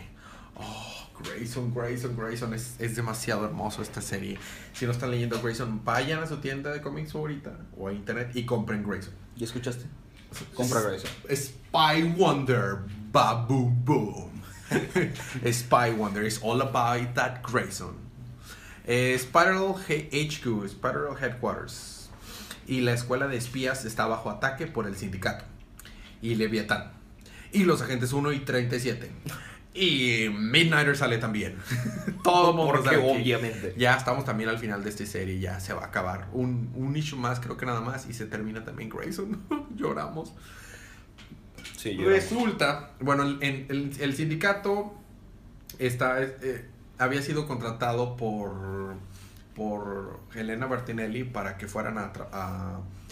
anteriormente, vaya, anteriormente en Grayson, el sindicato, el sindicato había sido contratado por Helena Bertinelli para ir a atrapar y a, a encargarse de la gente uno y treinta y siete, pero o oh, oh, alguien los, les pagó más para que se encargara de ellos, pero en el sindicato están personas como Frankenstein, como eh, Tao, como Grifter, bueno. Entonces, Helena quedó muy mal herida después de sus enfrentamientos contra el sindicato y la doctora loca, esta Nets, uh-huh, se, se la llevó para, entre comillas, curarla, pero en realidad la usaron como recipiente, como vessel, para que su padre pudiera regresar a la vida, el doctor Daedalus. Oh. Ya ves que teníamos rato de que este quería regresar a la vida el, el doctorcillo ese. Y pues esa era la misión secreta de la gente cero, o sea, de su hermana, de Luca y de, uh-huh, y de ella. Luca, pues la hermana de Elizabeth Nets, es la gente cero, ¿no? En la en lo que las hermanas están eh, lidian con sus daddy issues, de que obvio, no, me quería más a mí, yo debía haber sido el, el vessel para que reviviera a mi padre. No, yo... En la superficie nos enteramos que Tiger, el agente uno, uh-huh, que había estado teniendo todas esas misiones con Grayson, trabaja en realidad para Checkmate y es un doble, doble, doble espía. O sea, es como un sextuple espía. Ah, algo así. Cuando un, una nave gigante en forma de caballo de ajedrez llega al lugar y oh, Midnighter le dice, ah, sí, lamento ser yo el que te dice esto, pero creo que Tiger trabaja para Checkmate. No sé, una, una nave gigante en forma de caballo de ajedrez está aterrizando aquí y él está en contacto con ella, no lo sé, pero bueno. Midnighter dice, este no es mi problema, papá, y abre un portal y se va. Entonces... Eh, Tyrion golpea a Grayson y cae y se ve y se va en un jetpack volando en la búsqueda del doctor Daedalus, porque pues ya revivió, eh, a, o sea, las hijas lo revivieron y, y pusieron, ¿dónde crees que pusieron al doctor Daedalus? En el cuerpo de Helena Bertinelli, obviamente. Entonces es el doctor Daedalus pero con el cuerpo de Helena Bertinelli. El doctor Daedalus Bertinelli. De, de, Dick se va en una nave y va persiguiendo a, a Tiger en su jackpack. Tienen una pelea en el, en el cielo, así le rompe el, el jackpack y cae arriba de la nave Tiger. Este, y mient- eh, mientras Tiger le explica que en realidad desde siempre estuvo trabajando para Checkmate y, y Spiral siempre había estado bajo la mira de Checkmate. Y todo esto va más lejos de lo que él y el señor y su señor Maloney, o sea, nosotros sabemos que es Batman. eh, habían sospechado que llegaba esto de Spider-Man. Cada vez que dicen señor Meloni me acuerdo de La Ley y el Orden. Ya sé, ¿verdad? Michael Meloni. Y en eso tenemos Meloni. Christopher Meloni. Y en eso tenemos una hermosa escena homenaje a The Dark Knight Returns, en la que están peleando y no está lloviendo, no está nublado, no es de noche, pero curiosamente salta eh, Dick Grayson en la posición de Batman y se, se ve un rayo en el fondo, así igualitito, así una, una homenaje a, a The Dark Knight Returns. Eh, bueno, pelea Dick y cae y usa un paracaídas para, para caer. Y nos vamos a Alemania, a unas vías del tren secretas nazi, donde el doctor Daedalus va en un tren con su, con su hija Luca. Resulta que cuando, cuando revivió estaban estas otras peleando. Le dice, nomás una de mis hijas me va a acompañar. Así que, pues, Luca le disparó a su hermana. Entonces, ahorita nomás va Luca y el doctor Daedalus. Qué bonita familia. Luca prefiere mejor tomar su lugar en el centro de la red y se rebela en contra de su papá. Pero poco le dura la escenita, pues su padre, digo, es difícil decirle padre cuando tiene un cuerpo de mujer, activa una trampa, la electrocuta y la lanza por un precipicio. El, puente, el, el tren iba viajando así por un puente y pues nada más vemos a Luke caer.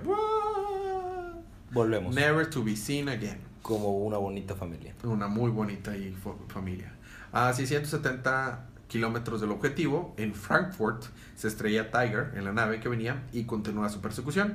Y mientras tanto, en And... Antwerp, Bélgica, a seiscientos ochenta kilómetros del objetivo, cae Grayson de su paracaídas y hace lo mismo. Tiger pues va y se roba un Ferrari, obviamente. Tranquilo. Pero Dick va a una de las bases de Batman y se roba una super batimoto. y, y, y, y, y Tiger, bueno, ya van, van, van paralelos los dos y Tiger le dice, neta Grayson, ¿de dónde sacas tanto juguete ridículo? Y dice, ah, no seas envidioso, no todos podemos ser befos de Batman. En, en su percusión, eh, pues Dick toma lo mejor de... de lo, lo le gana a, a Tiger y usa al, al Ferrari como rampa para su moto. ¡Bum! Y se va. Dice, gracias por la rampa. Y se va. Y se le adelanta. Volvemos con Maxwell Lord, es el líder de Checkmate, y llega a, los, a la base de Ice Battle, donde vemos a la doctora Nets, la Elizabeth Nets, la loca. Está mal, mal herida, moribunda por el disparo que le dio su hermana. Y le pide el archivo, eh, Maxwell Lord le pide el archivo de Minos. El, recuerdas que Minos era el líder de Spiral, uh-huh, y contiene las identidades de toda la Liga de la Justicia. Resulta que el doctor Mi- que el señor Minos era, había sido creación de él y de Checkmate desde un inicio. Que, y de tal manera que ni él sabía que era una creación de ellos. Entonces, Sp- Spiral había estado como que bajo la influencia de, de Checkmate desde un inicio. Entonces, Entonces, ¿para qué? Pero ellos no sabían. En, ulti- en, en su último momento de vida, Nets logra borrar todo el archivo de Minos y todas las entidades, ¿no? Para, para protegerlas y evitar ser robados. Así que más, más burlada que ella. Me voy a la fregada, no sirvió para nada esto.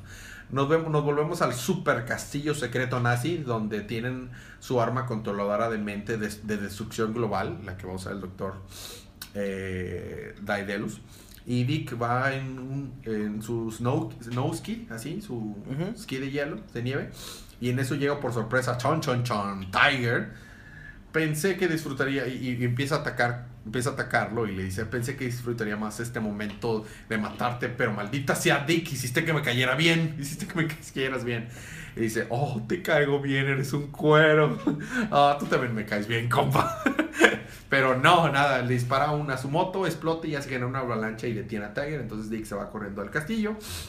Eh, Dick entra al castillo y baja las escaleras de espiral mientras eh, tiene una pequeña conversación por el conmutador con Daedalus, mientras Daedalus monologuea hasta que al fin llega abajo del, del castillo y se encuentra a Elena slash Doctor Daedalus de, de que este va a ser tu final. Y pues ahí se queda el issue del número diecinueve de, de, de Grayson. La verdad es un super historia, se las ultra recomiendo. Ha, ha continuado la misma arco desde un inicio hasta ahorita, ha tenido como que inicios y fines, pero ha sido una misma historia. Está muy bien contado, es super espías, es una mezcla entre James Bond meets superheroes, meets comics. Está muy, muy padre. Y el arte, aunque no es tan bueno como, como empezó, porque cambió de artista, es muy bueno el arte. Pero eso fue Grayson número diecinueve, sigue Batgirl número cincuenta y uno. Batgirl número cincuenta y uno. Bueno, después de todo el problema que tuvieron con el último arco, uh, Batgirl está viendo qué hacer porque tiene que levantar una compañía ella sola, eh, tiene que ser Batgirl, tiene sus conflictos con su novio, porque obviamente tiene que tener conflictos con su novio. Y eh, Operator le está dando la mano, le está echando la mano a Bluebird y a Spoiler para que se levanten un poquito, para que se independicen y no sé qué. Cuando Batgirl se entera de esto, le dice, oye, pero ¿cómo es que les estás, o sea, de, las dejas ir a misiones solas y no sé qué? O sea, échame la mano. Y le dice, vamos, tú te, ya, ya tienes la misma edad que tú tenías cuando tú estabas con Batman, o sea, saben cuidarse solas ya. Bueno, pero es que sí, pero es que... Y, la, y le dice, y aparte no es como si Batgirl no estuviera ahí para ayudarlas. Y resulta que Batgirl no ha tenido mucha actividad últimamente porque Babs está muy ocupada con su empresa y con todo. Y se enteran de que la líder de Gladius, que tuvieron conflictos con Gladius antes, este, quiere escapar de la prisión. No sé cómo funcionan las cárceles en, en los mundos de supervillanos, o al menos en Gotham City. Pero ¿por qué dejas que el supervillano se quede con su traje característico? De menos pone un traje naranja, o sea, no, no, no, tiene su armadura completa. Digamos que Gótica no es famoso por sus seguras cárceles. Sí, no, no creo. Eh... Batgirl está, está, se entera de, de que la líder Gladius quiere escapar, va a detenerlo, pero se le escapa. Aplica una James Bond. Sale un helicóptero y toma las escaleras y dice, ¡ah, vaya, me voy! ¡La, la, la! Charan, turun, charan, turun, taran, taran, taran. Y Batgirl está diciendo, pero no creo, ¿será el chip lo que está haciendo? Porque siento que me estoy poniendo más lenta y no sé qué. Checan su chip del, de la espalda porque es lo que le ayuda a caminar. Y le dice, no, el chip está bien. Muy bien, entonces simplemente me estoy oxidando. Es hora de ponerme en full Batgirl mode otra vez. Le encarga su, su compañía a su achichincle mayor.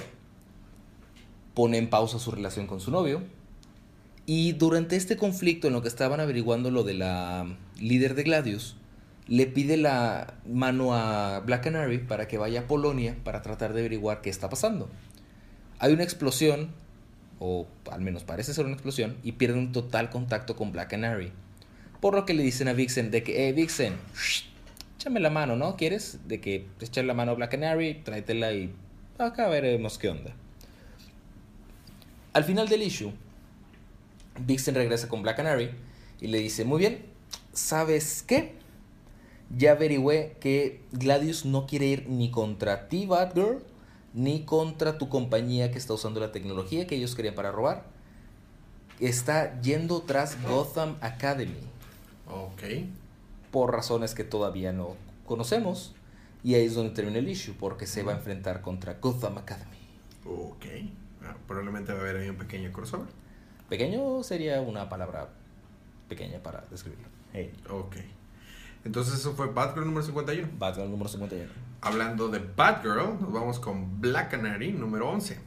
En donde nos quedamos, Black Canary llegó a Berlín.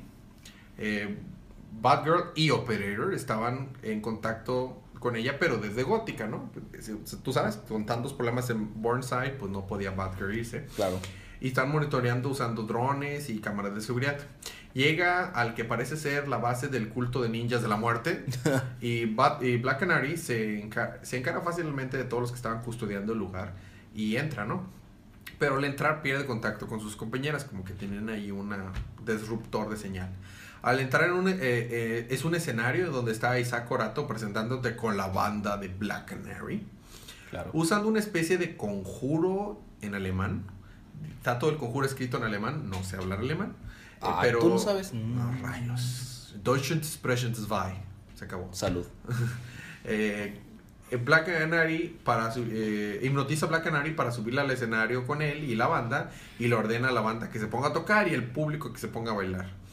Eh, eh, en eso sale Dito. Dito es uno de los del guitarrista de la banda, pero que no estaba ahí, y aparece en medio de la gente y usa como que sus poderes psíquicos para... para sacarlos del trance. La banda y, da, y, y Dinah Empiezan a pelear contra el grupo. eh, Orato abre una puerta del suelo, así de que donde estaba Black and Ariel, y los envía a un cuadro, a un, es como que espacio donde hay espejos, hay como un cuarto de espejos, y pues están peleando ahí mientras empieza lo clásico de un villano, monologuear. Dinah logra eh, escapar usando su Canary Cry, su Canary Cry, rompe todos los espejos y logra salir de ahí del, del complejo en donde estaban, y resulta que aparece enfrente del domo en donde estaba Vixen y su manager peleando. O sea, de que yo un momento estaba en Alemania y ahora están en un lugar muy muy lejos. Polonia.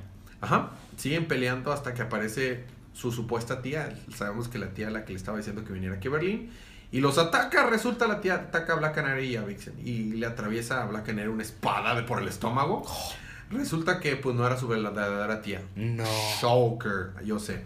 Sino como que una especie de parte de Orato que se separó de él a causa de la técnica de su madre. ¿Recuerdas la fa- the Five Heaven Pole? Claro. Eh, mientras eh, organiza Black Canary, mientras agoniza Black Canary, está ahí muriendo. Ah, aparece Dito otra vez, Dito ex máquina. Y le dice, nunca has estado sola. Porque le dice, no, estás, la tía le dice que estaba sola y que no tiene nadie en la familia. Y Dito le dice, no, nunca has estado sola. Pero pues en porque eso... se transforma en su madre. No, para nada. Dito, todo, ya sabes. Sí, sí, yo sé. Todo termina y termina el issue, y el siguiente número es Lázaro. A ver qué pasa después. No, seguramente Black Canary se va a morir, claro. Es muy fácil, digo, no es como si ya la hubiéramos visto en Batgirl, que regresa y les cuenta cómo es que quieren atacar. No, no, no, no se va a morir. Sí, sí, se va a morir. Sí, no, sí se va a morir. Bueno, entonces eso fue Black Canary. Te toca a ti. Eh, Teen Titans. Teen Titans. Teen Titans.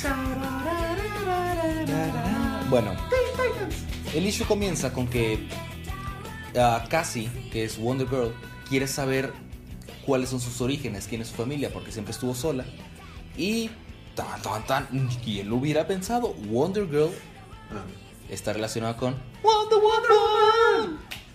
Es su sobrina, de, ya que Wonder Girl es hija de Lennox. Lennox es hermano, medio hermano de Wonder Woman y de Cassandra. Cassandra es, siendo tía de Cassie, no sé cómo es que no batallan con esos tipos de nombres. Cassie y Cassandra. Sí, claro. Cassie es Wonder Girl. Cassandra, eh, al ser hija de Zeus, tiene poderes especiales. Y el poder de Cassandra es que puede comandar a la gente, a que la gente haga lo que quiera usando su voz. Suena como algún otro villano que hemos visto pro, eh, hace relativamente poco. Come back here, Jessica. El mismo. Pero este Lennox, eh, el papá de Cassie, le arrancó la garganta para que ella no pudiera utilizar sus poderes. Y Cassandra tuvo que poner una voz mecánica. Al ser no ser su voz, pues ya no tiene poder. No tiene su poder. Quieren revivir a Lennox porque Lennox está muerto. Digo, para revivir a alguien tienes que primero estar muerto. Utilizando algo que se llama la vara de Asclepio. Este es el símbolo médico que se utiliza para, in, para avisarle a todo el mundo que eres médico. Medicina. Medicina. Que es la vara con una, una serpiente. Que fue tirada por Apolo desde el Olimpo. Y le permite curar cualquier este, enfermedad, condición, todo. Entonces quieren utilizarla para revivir a, a Lennox. Wonder Woman le pone su lazo a... le había puesto su lazo a Cassandra, que le comp- hace que tenga que decir la verdad. Y ella dijo, sí, yo quiero ayudar a Cassie. Ah, pues quiere ayudar a Cassie. Con ayuda de sus... es su ejército de hombres hiena. Ok. Porque todo el mundo tiene un ejército de hombres hiena. Todo el mundo. Van, hay una especie de barranco sobre el cual se lanzan Cassandra y Wonder Woman por la vara de Asclepio. Y en total asombro, esta Cassie dice, oh no, pero se, se, o sea, si se rompe la vara de Asclepio, pues ya funciona. Entonces van por la vara de Asclepio, se ponen a debatir, debo, debo salvar a mi padre, no debo salvar a mi padre, ¿qué hago? No sé. Sale Cassandra de, de, del barranco. Porque Wonder Girl ya había decidido, ¿sabes qué? Voy a revivir a mi papá. Simplemente no sé cómo jala la vara de Asclepio. Pero como se le está acabando la energía, porque obviamente se tiene que usar antes de la medianoche, por ejemplo. Uh-huh. eh, sale Cassandra y le dice: yo sé cómo usarla, dámela y yo te puedo ayudar. Como Cassie dijo: ah, pues si Wonder Woman le puso su lazo y me quiere ayudar, pues que me echa la mano. Sale Wonder Woman y le dice: no, no le des la vara a Cassandra. Cassandra toma la vara de Asclepio y dice: yo, Cassandra, te comando a ti, vara de Asclepio, que cures mi voz. Mi voz. Y ya de, después de que recupera su voz, ya puede comandarle a todo el mundo que, que haga lo que ella quiere. Ella, para poder engañar al lazo de Wonder Woman, nos cuentan que antes de que perdiera su voz por Lennox, ella se vio al espejo, porque solo puede dar un comando a la vez a las personas. Tipo Code Geass. Más o menos. Pero en vez de ojo es la voz. Okay. Es la voz. Se vio al espejo y se dijo a sí misma: si mí misma, quiero que hagas todo lo necesario si llegas a perder tu voz para recuperarlo. Todo lo que se tenga que hacer. Ok. Entonces, pues, se hizo creer a sí misma que sí quería ayudar a Cassie para que el lazo no, la, no le afectara. Detiene a todos, le dice a todos: ¡deténganse! Entonces pues ya no pueden atacarla porque tienen que cumplir los comandos de su voz. Y en eso Cassandra está diciendo: ¡ja, ja, ja, ja! Me los voy a fregar. Sí, fregaré la palabra que quería usar. Uh, como nada más puedo usar un comando a la vez, después de dar su monólogo de cómo pudo esquivarle el lazo de la verdad de Wonder Woman, les dice: les comando que se puedan mover, ya no tienen, ya no están bajo el poder de mi último comando. Y en eso Bunker, que es otro de los Teen Titans, les pone piedritas en las orejas para que no puedan escuchar. Y Cassandra dice: ¡que mueran! ¡Die! Ellos, como no pueden escuchar nada, no les pasa nada, pero también estaban esos, escuchando su ejército de hombres hiena. Ok. Al recibir un comando que te dice que te mueras, ¿qué es lo que pasa? Te mueres. No solo te mueres, te explota la cabeza, aparentemente. Oh, ok. Ping, ping. Los hombres llenas estaban ahí, la, la, la, pff, les explotó la cabeza, sale un ojo volando ahí. Ouch. Cassandra, puedes entender que no está casi, no esté muy contenta. De repente se le va formando una armadura y ataca a su tía. Dame tu fuerza, Pegaso.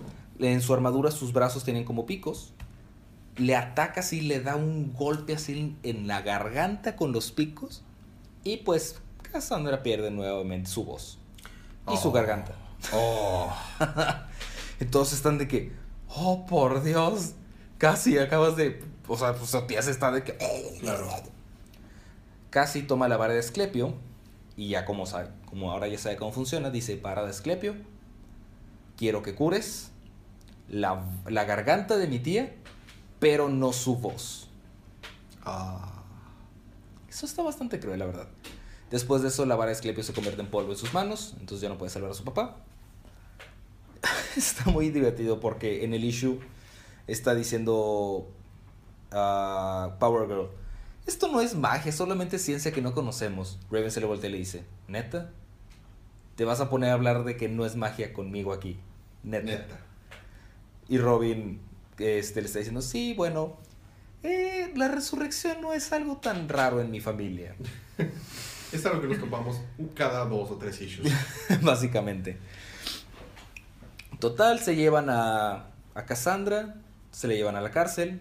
Es, ella está hablando, porque nada más se escucha que está pensando que va a tener su venganza, ya saben, ¿no? Y todos felices y contentos porque ahora Wonder Girl ya sabe quién es, que es...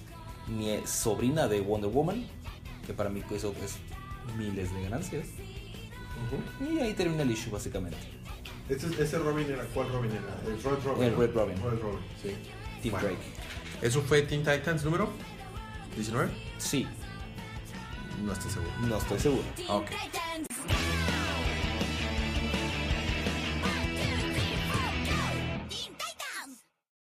We Are Robin número once. Esta serie cuenta la historia de un grupo de chavos que, inspirados por Batman, en la época en la que estaba fuera de comisión, toman los colores de Robin y salen a las calles a pelear contra el crimen, a tomar la justicia bajo sus propias manos. Desafortunadamente, después de perder a uno tratando de desactivar una bomba y causando otras casualidades de aquí y allá, debido a su ignorancia, al extremo de que la policía al fin aprobó una ley para prohibir usar los colores de Robin y de estar involucrado en cualquiera de este movimiento, pues entonces hizo que todo esto los dejara sin saber qué hacer ahora. Al mismo tiempo, eh, Smiley, eh, es el apodo de John Bender junior, formó una banda de Jokers, así como la que vemos en la serie de Batman Beyond, Batman del futuro, y está como que haciendo lo opuesto a We Are Robins. Ellos están con la idea de que vivir en Gótica es, es el chiste malo, de que está tan gacho vivir ahí que solamente si estás loco o estás mal se te ocurriría vivir ahí, con tanto desastre, con tanto crimen, con tantas cosas que suceden. Y bueno, este formó este grupo y está haciendo desastres, está haciendo videos en YouTube disparándole gente y está tratando de llamar la atención.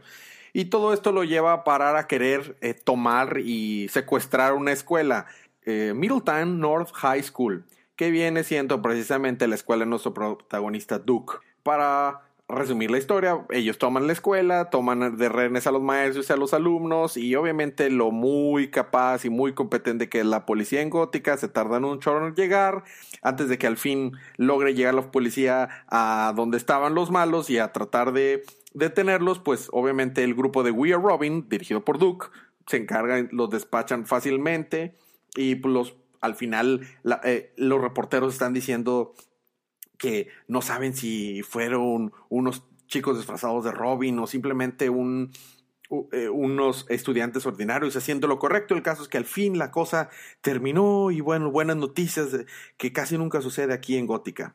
Esto ya termina y nos vemos a los principales cinco de, del grupo de We Are Robin, que se topan nuevamente a su Mystery Man, que los había estado ayudando con herramientas, armas, pequeños consejos, que no para nada es Alfred, no para nada es Alfred, es un señor con un sombrero, ojos y barba, ¿verdad? No es Alfred disfrazado ayudándoles mientras Batman no está, para nada.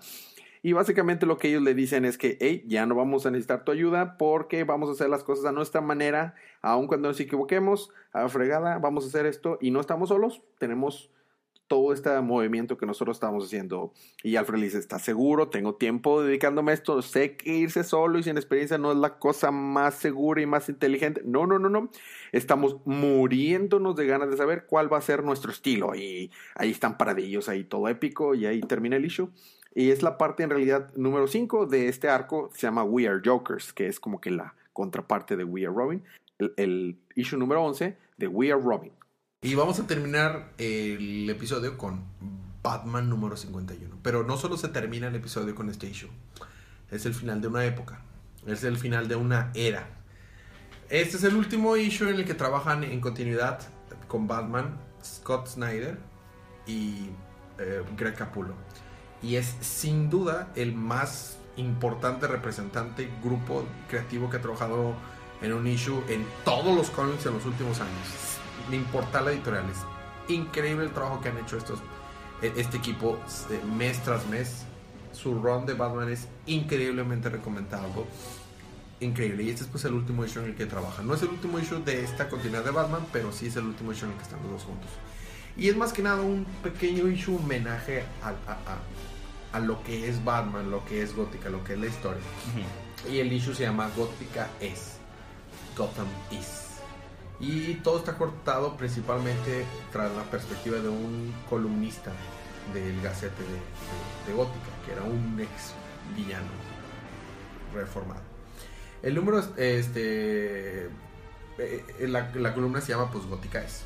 Alfred tiene su mano de vuelta, primero que nada. Batman consiguió que el doctor criminal conocido como Crazy Quilt se le, le cosiera de, men- de nuevo la mano. O sea, la, la, la puso en, un, en un, la hielera y la tuvo guardada ahí hasta que lograron coserle la mano de vuelta. ¿Cuánto tiempo tuvo la mano ahí? El, el, el, algo sucede ahí chistoso precisamente. Alfred, a, Alfred dice, oh, qué bueno, amo Bruce, con su acento inglés. Claro. ¿Pudo guardar mi mano original? Este, dice Batman, sí, es tu mano original.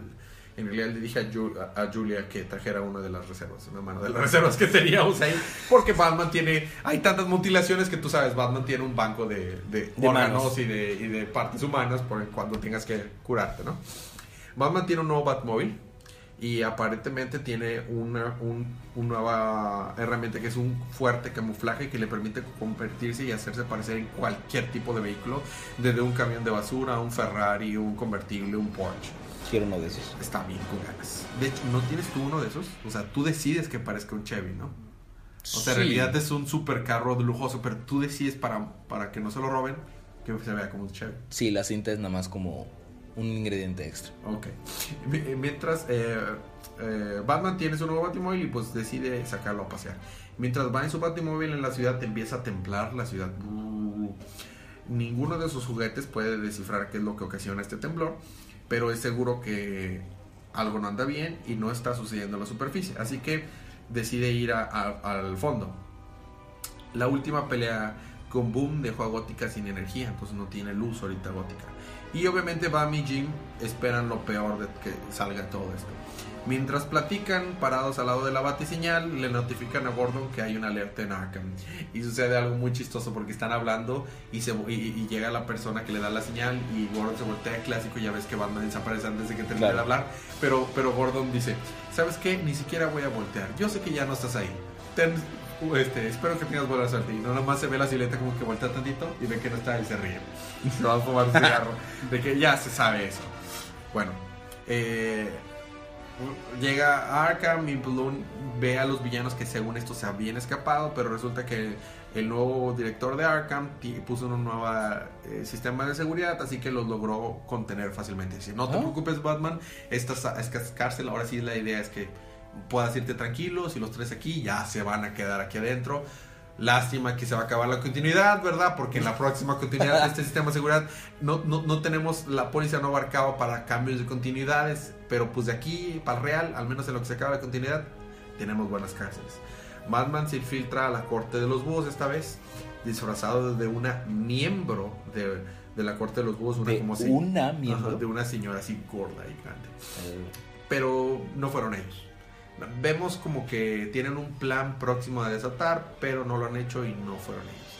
Entonces vamos también, vemos como Batman se escabulle a visitar a varios enemigos de él para ver si alguno estuvo detrás de esto. Va a ver a Black Mask, al Pingüino, incluso hasta sospecha si la persona que es Joker, pero ya ves que borró su memoria Joker, uh-huh. este regresó, pero nadie de ellos. Todos dicen, tenemos planes muy importantes, pero no, no los usaremos ahorita, después, pronto, pero ahorita no. Entonces no, ninguno de ellos. Todo esto lo lleva a parar a donde trabaja el escritor, que es, es que está como quedando la narrativa del issue. Y Batman por un momento sospecha que es él, porque tiene mucha información recapitulada y recolectada, pero en realidad es porque es un reportero. Y temía que él estuviera detrás del temblor, pero solo es un ex miembro de una banda que derrotó a él cuando estaba con la corte de los búhos. Al final, los instrumentos de Batman logran descubrir que en realidad el temblor fue un evento natural, aislado y único, y no fue culpa de nada. Y Henry ya está por amanecer, entonces pues Batman simplemente se queda ahí observando y, y ya eso es. Y toda la narrativa estuvo de que Batman es esto y Batman es esto otro, y al final termina el, el narrador diciendo, no, pero nosotros sabemos muy bien que el, la respuesta es la respuesta que tú siempre nos darías y nosotros siempre tendríamos Batman, de Gótica, eres tú siempre. Y en eso termina, es muy, muy emotivo. No se le puede hacer justicia con la recapitulación al issue. Es, está muy bonito, está muy bien dibujado. Y es el, es el final de una, de una era. A partir de, de ahora ya no va a haber Batman por Capulis, Scott Snyder. Pero bueno, eso fue Batman número cincuenta y uno. Y ahí terminamos nuestras recapitulaciones de, de la semana. Vámonos rápido con la última parte.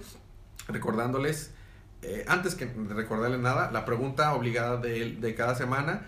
Eh, dime, Fede, ¿cuál fue tu libro de la semana? Mi libro de la semana, yo creo que me tendría que ir por Teen Titans. Teen Titans featuring Wonder Woman. Featuring Wonder Woman. Hubo dos libros entonces con featuring Wonder Woman. ¿Eh? Bueno, no, hubo más porque también salió en Justice League. Sí. Pero entonces Teen Titans fue tu libro de la semana. Teen Titans. Mi libro de la semana, creí que iba a ser Batman porque... ¿Amas Batman? Amo, pero quedó en segundo lugar. Grayson estuvo buenísimo. Pero... Eh, por lo emotivo, voy a hacer trampa.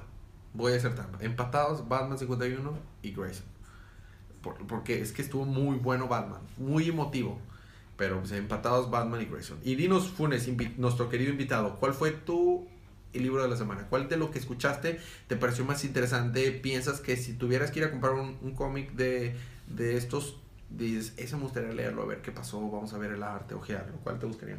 Sin duda, aquí con mi compañero Fede, Teen Titans, este, siempre me ha gustado, de D C. Excelente. Es lo mejor. Teen Titans es, es muy bueno. Y de hecho la película de Justice League Teen Titans, recomendada. Muy bueno. Compren estos libros, eh, les recordamos la recomendación cada semana es vayan y compren estos libros. Si no compramos estos libros, dejen de hacerlos. Nosotros votamos con nuestra cartera qué es lo que se publica. O sea, si no, si nos gusta una historia, la única manera de hacer que sigan eh, publicándoles, decirle no a la piratería, vayan y cómprenlos. No tienen que ser libros de D C, no tienen que ser estos libros, simplemente vayan, hay algo para el gusto de todos. Hay muchas editoriales D C, es una de ellas, que están publicando cosas para todos los gustos, para todos los géneros. Está muy muy rico el, este, este medio, es un medio, no es un género los cómics, entonces hay cosas muy recomendables. También es muy importante, hay cómics de todos y como dice Elías, para todos los gustos, no solo son superhéroes, no. Hay realmente de todo, es una cantidad inmensa de, de, de variedad. variedad que hay. Uh-huh. Bueno, cómics para la próxima semana. La próxima semana hay más cómics, Fede. ¿Sabías eso? ¿Neta? Neta. ¿Como cada semana? Como cada semana. Wow. Casi, casi el eslogan. En la próxima semana tenemos Batman Beyond número doce. Vamos a ver qué sucedió con Batman Beyond. Con Terry McGinnis. Eh, Batman Superman número treinta y dos. Bloodlines número dos. Siguiendo ah, la historia con la que siempre empezamos. Detective Comics número cincuenta y dos. Vamos a ver qué pasó ahí con Jim Gordon y el culto ese raro que el se encontró. El culto raro, ajá. Eh, Green Arrow número cincuenta y dos también. Green Lantern número cincuenta y dos. Midnighter número cincuenta y dos. No, número doce. Oh. Número cincuenta y dos, pero no, no. Midnighter número doce. News, New C S I Squad eh, número veinte. New C S I Squad, yo le digo. New C S I Squad número veinte. Eh, The Flash número cincuenta y uno. Y esos son los cómics de la próxima semana. Eh, recordándoles que nuestros eh, medios de contacto nos pueden encontrar en Twitter o en Facebook como Día de Cómics. Eh, nuestro correo es diadecomics arroba gmail punto com. Para cualquier duda, pregunta, sugerencia, crítica, comentario, si se quieren burlar de nuestra voz, de lo que estamos diciendo, no importa. Ustedes escríbanos. Cualquier cosa es bien recibida. Nos pueden encontrar también en YouTube, nos pueden encontrar en SoundCloud. Y bueno, eso es todo. ¿Hay algo más que quieras agregar? No, por el momento, simplemente que vean todas las, las opciones de cómics que hay. No solamente hay cómics en inglés, también hay cómics en español. Hay muy buenas traducciones, hay traducciones no tan buenas, pero simplemente están a un precio, un precio más accesible y, y en otro idioma. Publicidad. Y sin, sin publicidad. Publicidad, muy importante. Bueno, vamos a tomar unos minutitos nada más para hacer una, para competir. Cortas y rápidas opiniones spoiler free. Sí, esto es un spoiler cast, pero esta parte va a ser spoiler free sobre eh, Civil War. Eh, rápidamente, aquí tenemos una persona que no la ha visto, dos personas que ya la vieron. Sin spoiler, nada más pequeñas opiniones. Rápido, ¿qué opinas? ¿Qué te pareció Civil War? Civil War me pareció, la verdad, una excelente película, muy buena. Hay muchos que estaban diciendo que es la mejor película que ha sacado Marvel. No estoy del todo de acuerdo. Pero la verdad se me hace una excelente película. Si no la han visto, vayan a verla. Esto también impulsa mucho a que los cómics se sigan haciendo, así que disfrútenla. Civil War, a mí, eh, sí, para las personas puritanas que quieren ver la réplica tal cual del cómic en la película, esto no lo es. Eh, y, y eso no tiene nada de malo. En realidad, es bueno que se tomen sus libertades, que lo hagan diferente. Eh, y no, y no, no tendría sentido hacerlo tal cual como fue en los cómics en la película, porque es un universo totalmente diferente. Me gustó, yo le daría una calificación de un nueve, la verdad eso es muy alto para una película, pero para nada a mi parecer es la mejor película que ha sacado Marvel. Eso no es una crítica para nada, ha hecho cosas muy buenas, eh, pero no es, mi, no, es, no es la que creo que es la mejor que ha sacado Marvel, es muy buena, pero le faltó más cosas memorables, la música no fue muy memorable. El villano es otro villano más de Marvel. Es como un villano eh, genérico. Villano genérico, o sea, no, no, se va, no nos vamos a topar a un Loki, a un David Tennant como Purple Man, a un Wilson Fisk, no, para nada. Pero eh, los protagonistas, Captain America y Iron Man, excelente. Y oh, Spider-Man. Oh, Spider-Man. En verdad, quiero ver la nueva película de Spider-Man y Black Panther. Excelente. Se llevan la Excelente película. Excelente Black Se Panther. lo llevan, se pasaron. Y Ant-Man me encanta a mí. A mí la película de Ant-Man me gusta mucho. Me gustó bastante. Digo, igual, el villano no era rescatable, pero Ant-Man me gustó mucho y verlo aquí estuvo genial. Esas fueron nuestras, eh, la, nuestra opinión rápida de Civil War. Las recomendaciones, vayan a verla. Si no hay nada más que agregar, Fede.